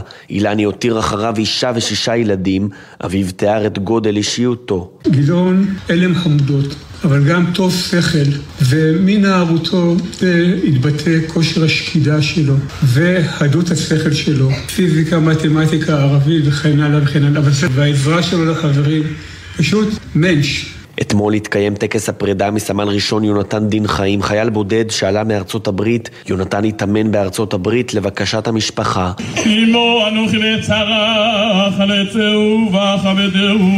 אבסרן גל בכר בן 34 מהיישוב אורנית נפל בתאונת דרכים בצפון הארץ כשהוא מותיר את חבריו המומים וכואבים. קבל רינת עמך סגבינו תארינו נורא. חטיבה 5 ספגה אתמול מכה קשה כש5 מלוחמיה נהרגו בזירת מטענים שהופעלה נגדם. מאות מתושבי מודיעין יצאו אתמול ללוות את רב סמל במילואים איתי פרי בן 34.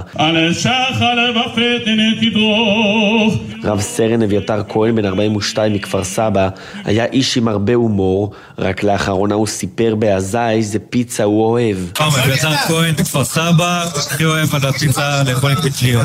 אביתר הותיר אחריו 4 ילדים, אשי אנגלמן חברו הקרוב סיפר עליו ועל הצוות. הוא הבן אדם שאם הייתי צריך לצאת לקרב הייתי בוחר לצאת איתו ביחד, שישמור על הגב שלך. הצוות שעבד עם אביה, ששירת עם אביה, הצוות שרצו ביחד הרבה שנים. חלקות הקברים שהולכות ומתרחבות בבתי העלמין הצבאיים מספקות תמונה כואבת על המחיר שמשלמות משפחות רבות בישראל. פרשת הירי ביובל קסטלמן, זיכרונו לברכה, ממשיכה להדהד, השאלות נערמות והמשפחה וכולנו מחכים לתשובות. אתמול התפתחות משמעותית, תמר שונמי כתבתנו לענייני משפט, שלום. שלום אפי, כן, פרקליט המדינה עמית אייסמן הודיע אמש בצעד חריג על פתיחה בבדיקה של המחלקה לחקירות שוטרים נגד צוות חקירת מותו של יובל קסטלמן, שנורא למוות לאחר שנטרל את המחבלים בפיגוע ירי בירושלים לפני כשבועיים, בעודו קורע על ברכה ומזדהה כיהודי. הרקע להחלטת אייסמן הוא הליקויים הרבים שנמצאו בהתנהלות המשטרה בחקירת נסיבות המוות, בייחוד בכל הנוגע לשחרור גופתו של קסטלמן לקבורה ללא נתיחה. המשטרה טענה תחילה שבגופו של קסטלמן לא נמצאו שרידי ירי, אבל בנתיחה שנערכה שלשום, אחרי שגופתו הוצאה מהקבר, נמצאו קליע M16 ו2 רסיסים. אייסמן הורה גם על הקפאת הבדיקה המשטרתית בעניין התנהלות צוות החקירה, בדיקה שנפתחה בהוראת מפכ"ל המשטרה שבתאי, עד להשלמת בדיקת מח"ש. אתמול הייתה אמורה להיערך גם פגישה בין נציגי היחידה החוקרת, ימ"ר ירושלים, לבין בני משפחת קסטלמן. היא נדחתה ללא קשר לבדיקת מח"ש, וצפויה להיערך בהמשך השבוע. עורכי הדין דניאל חקלאי ועמית שלף, המייצגים את משפחת קסטלמן, ברכו על החלטת פרקליט המדינה ומסרו: אנו קוראים למנות פרקליט בכיר לליווי צמוד של הבדיקה. כל מבוקשנו הוא להגיע לחקר האמת, אך יש להיזהר מקביעות נחרצות ולהימנע מהתלהמות, לשון ההודעה. עורכת הדין נורית ליטמן, לשעבר המשנה לפרקליט המדינה, שלום לך, בוקר טוב. שלום, בוקר טוב.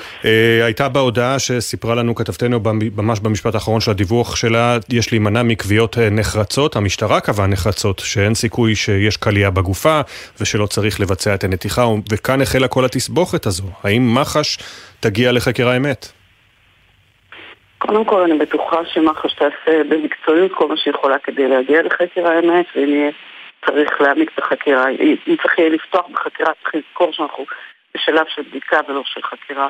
אז אם יהיה צריך לפתוח בחקירה, היא תחקור, ואם לא, היא תסגור את התיק, ואין לי ספק, אין שום סיבה שלא תעשה את זה. כאשר בעצם לפרקליט המדינה לא הייתה ברירה לאור, נקרא לזה, הראיות הנסיבתיות שמולנו. זה אני דווקא לא בטוחה, שלא הייתה ברירה אלא לפתוח בבדיקה של מח"ש.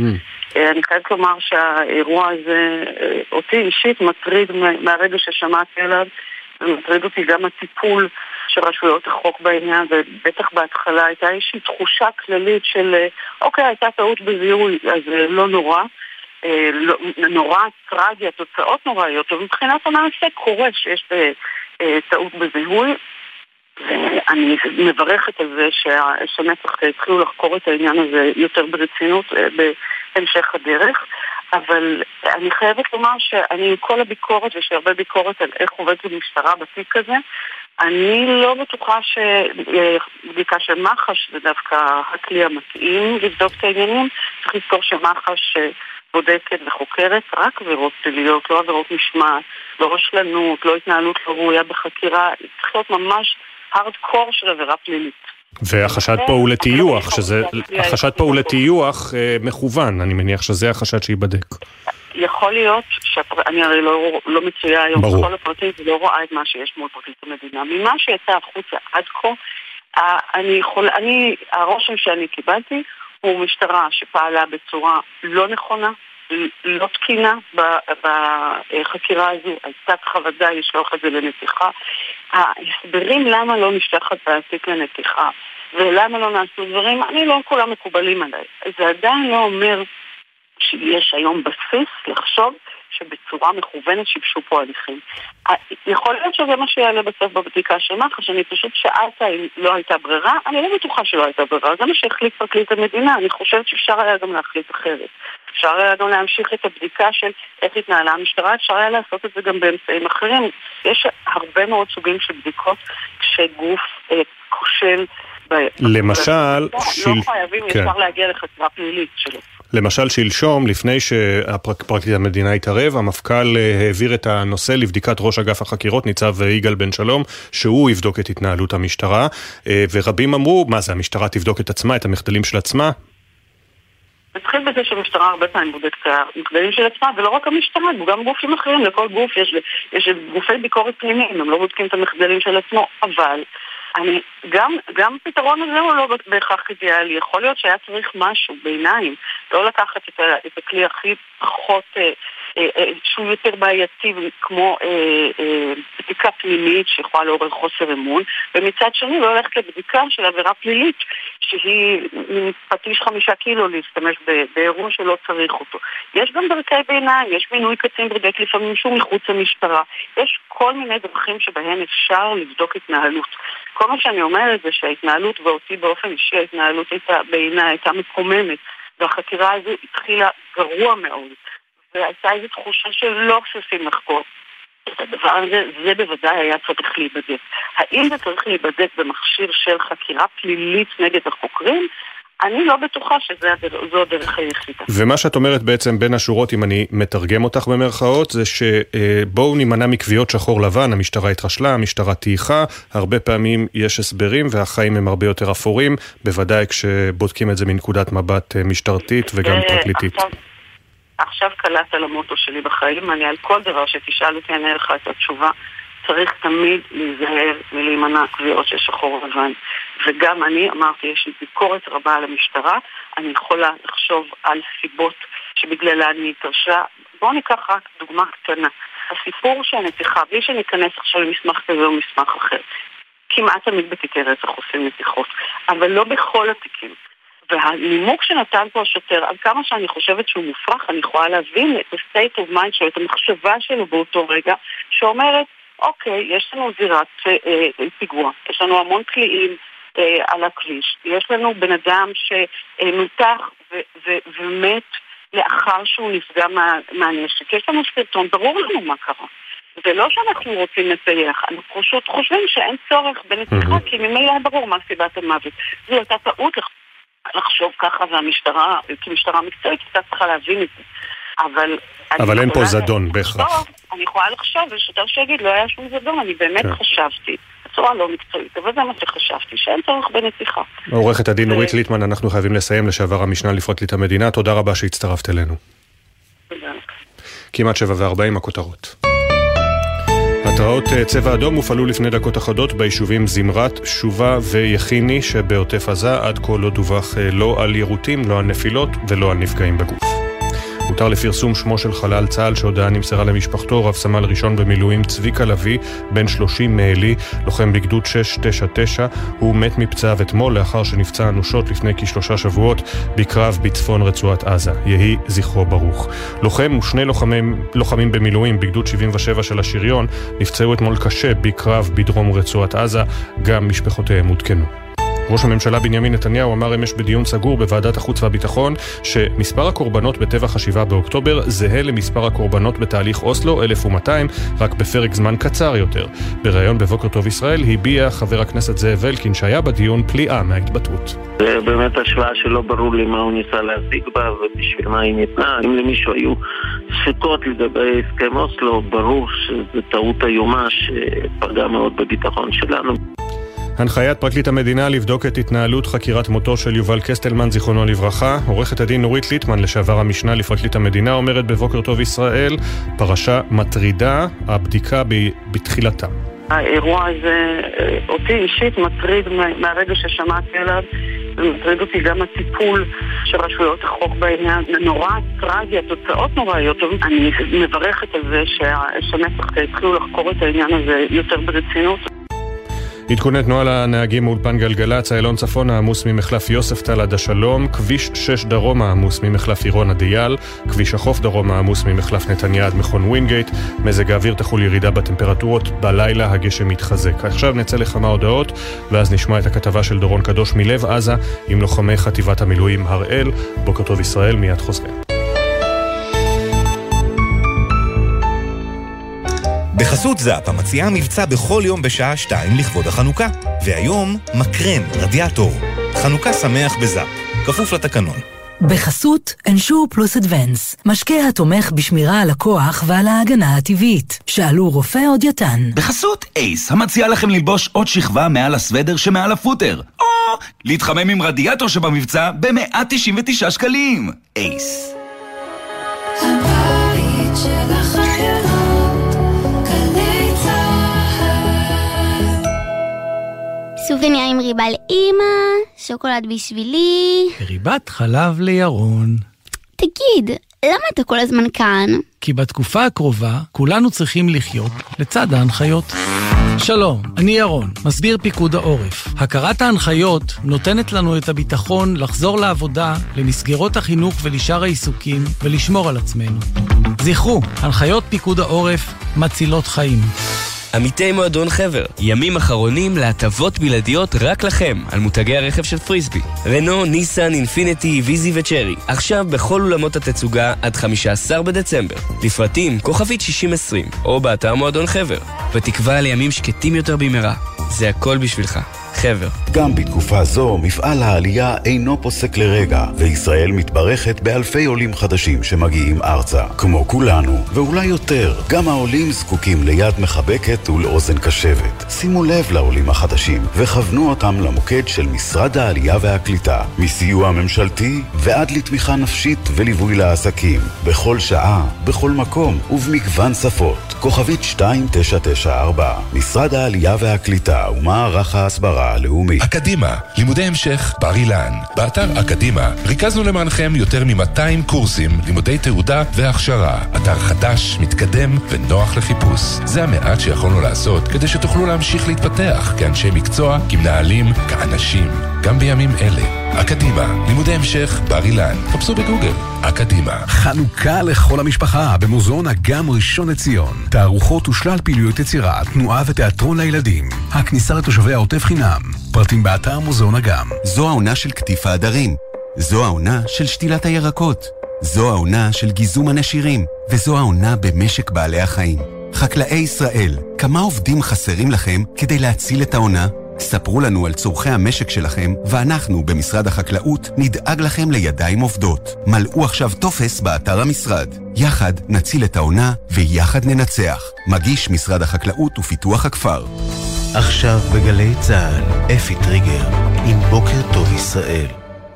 כמעט 7:45 במועצת הביטחון של האום בשבוע שעבר לא הצליחו לאשר החלטה הקוראת להפסקת אש במלחמה בעזה בגלל הווטו האמריקני, אבל אי אפשר לנשום לרווחה בגזרה הזו, שכן המאבק רחוק מלהסתיים. גם היום צפוי דיון חירום מיוחד בעצרת הכללית של האום, בה ינסו לאשר את ההחלטה מחדש. כתבת חדשות החוץ איה אילון, שלום. שלום אפי, האתגרים והביקורת כלפי ישראל בזירה הבינלאומית לא מפסיקים. במחלקת המדינה של ארצות הברית ביקרו אמש את התמונות שהתפרסמו בימים האחרונים של מחבלים שהופשטו ברצועת עזה. We found those images deeply disturbing and we are seeking more information both about the nature of the images and of course why they're public in the first place. מצאנו את התמונות האלה מטרידות ביותר, הדגיש דובר משרד החוץ מתיו מילר והוסיף, אנחנו מחפשים מידע נוסף על טבע התמונות ולמה הן חשופות לציבור.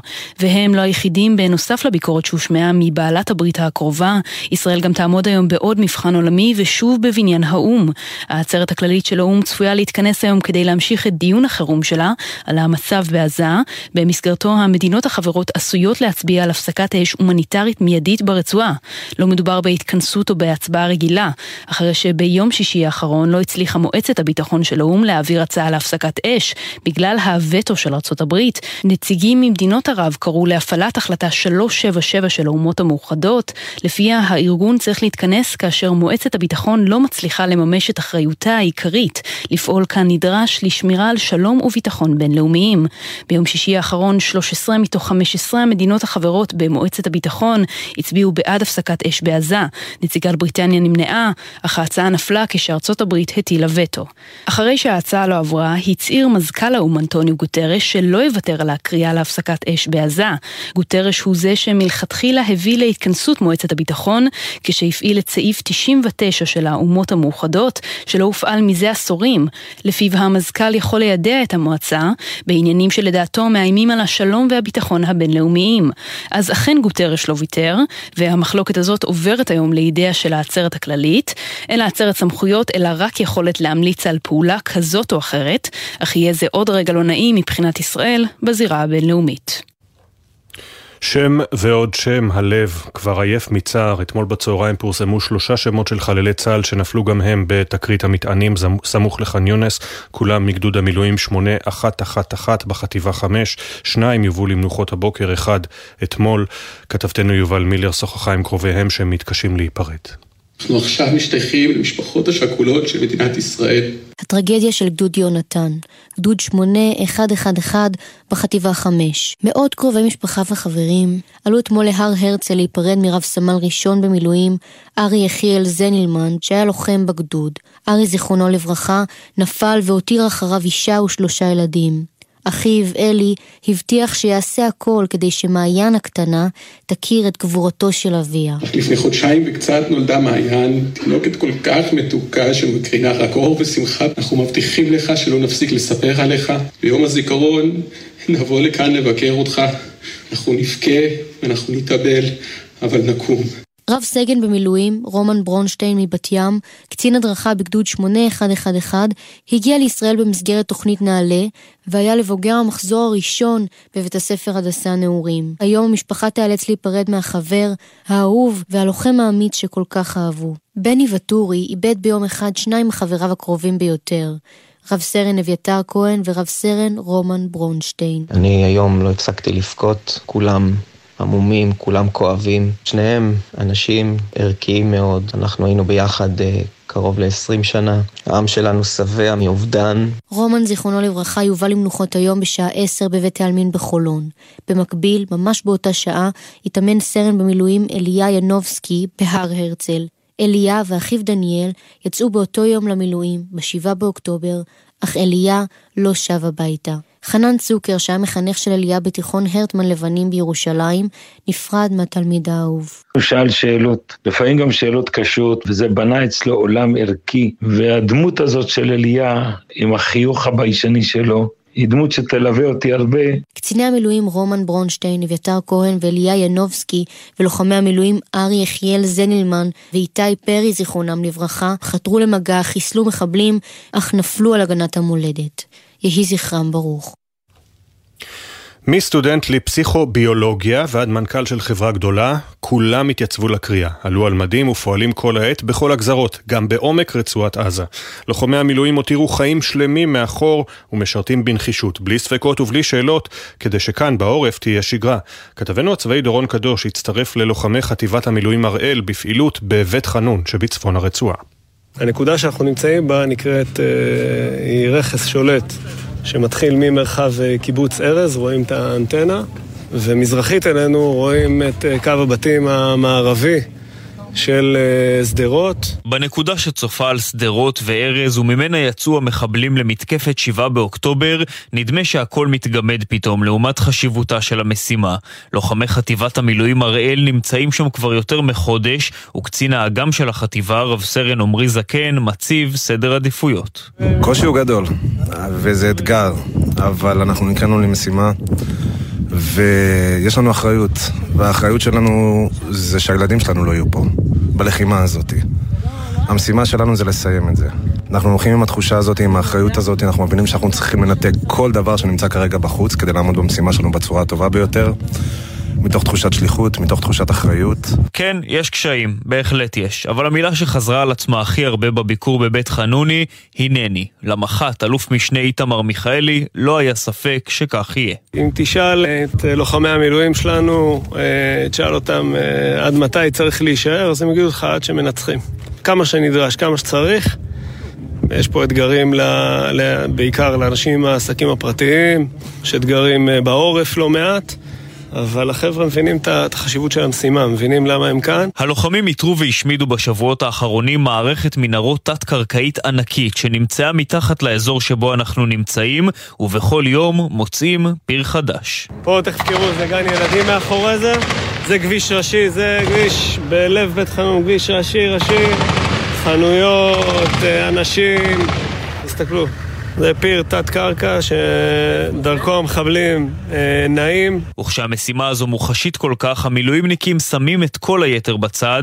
הנה למשל בנצי, לוחם בגדוד 9208, סטודנט שנה ג' לפסיכוביולוגיה באוניברסיטה העברית. הוא כבר ויתר על שנת הלימודים הזו, ורוצה בינתיים שחבריו יחזרו לשגרה. זה העולם שלנו פה עכשיו. כאילו, זה מרגיש לי הדבר הכי חשוב לעשות, וכמה שהשקעתי את כל כולי בלימודים.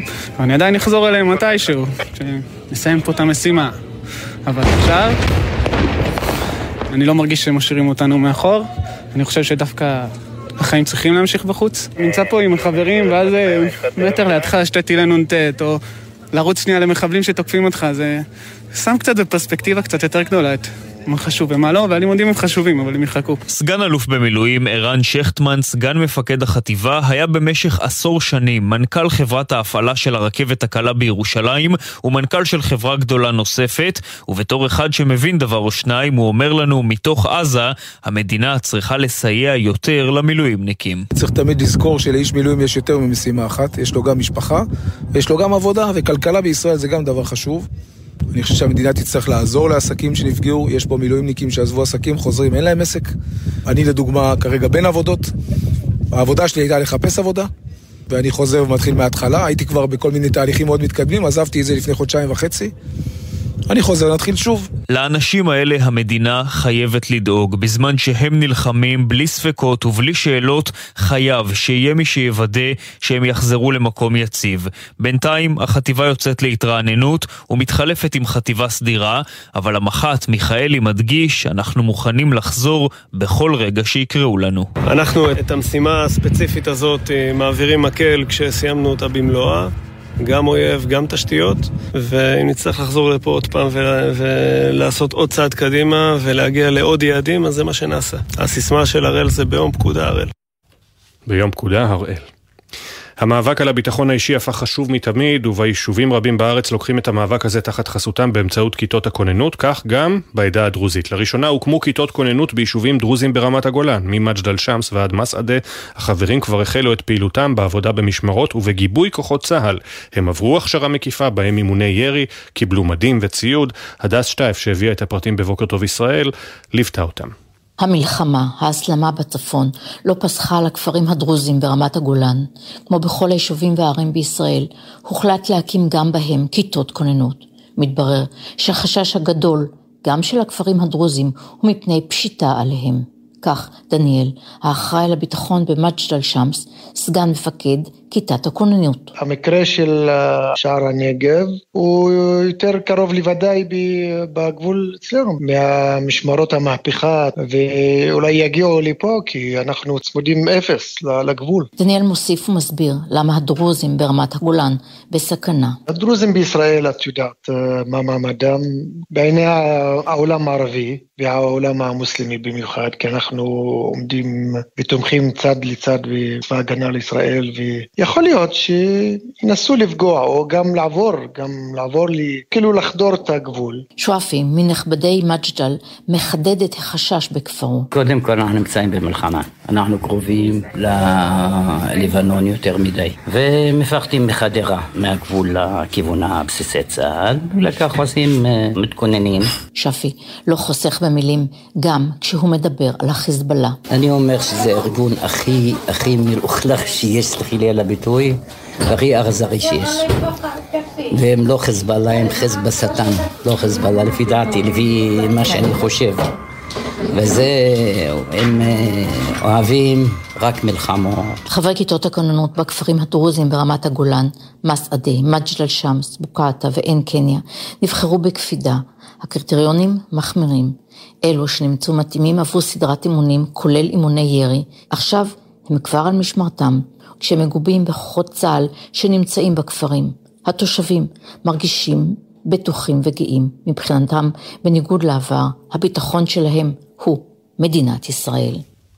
בשעה שעברה דיברנו עם ארז צרפתי, אביה של סרן רון צרפתי, זיכרונה לברכה, שנרצחה במסיבת נובה, על מטה פרחי המסיבות שהקימו בני משפחות הנרצחים במסיבות הטבע ב7 באוקטובר. עוד פרטים ממי שהיה בכנס, אילי זילברברג. שלום אילי. בוקר טוב אפי, משפחות נרצחי מסיבת נובה ומסיבת סיידק קיימו אמש כנס לציון הקמת מטה מאבק פרחי המסיבות במסיבת עיתונאים בתל אביב. המשפחות דרשו בכנס לפעול להקמת ועדת חקירה ממלכתית ברקע הכעס הגדול שיש במשפחות בשאלה כיצד מיקומה של מסיבת נובה אושר בידי מערכת הביטחון, כמו גם לפעולות שיקדמו את מיצוי זכויותיהן כנפגעות פעולות איבה. ארז, אביה של רון צרפתי זיכרונה לברכה שנרצחה בפסטיבל הנובה, הסביר את הקמת המטה. חלקנו הגדול אף אינו יודע כלל מה עלה בגורלם של יקיריו. איך אפשר לחיות ככה? אנחנו דורשים את ההבטחת יקירנו. אנחנו דורשים הסבר ברור לכל המחדלים שקרו. אנחנו דורשים סיוע משמעותי מהמדינה בכל הנוגע להחזרת החיים למסלולם. חודשיים עברו מהטבח בחוגגי המסיבות, ועדיין אנחנו רואים שמשפחות הנרצחים מרגישות שהמעטפת שהמדינה מעניקה להן לא מספקת. אנחנו שומעים קולות שאומרים לנו שהצורך בסיוע הנפשי לא נענה. ישנם בני משפחות שהתקשו להשתקם במידה שתאפשר להם חזרה לעבודה, כמו דוד וחגית, שבנם דביר רחמים נרצח במסיבה ברעים ומבקשים להפסיק להיות שקופים. מעולם לא הגיע אלינו אף גורם רשמי. הייתה קריסה קולוסלית של כל משרדי הממשלה. אני קיבלתי בדבר הבן שלי טלפון מחברת קדישה, שפשוט הבן שלי נמצא, זיהוי ודאי, היום בשעה 3 יש לכם לוויה. איך ייתכן כזה דבר? המשפחות מרגישות שכאבן והצורך בטיפול ובשיקום ראוי לא קיבלו את היחס המתאים מהרשויות. אנחנו כמובן נמשיך לעקוב אחרי פעילות המטה הזה ונעדכן כשיהיו פרטים נוספים. וכאמור, בשעה הקודמת שוחחנו עם ארז צרפתי ממקימי המטה, והוא מסר גם את מספר הטלפון שלו למי שרוצים לסייע למשפחות שעד עתה המדינה פשוט לא דיברה איתם, 052-851-0848.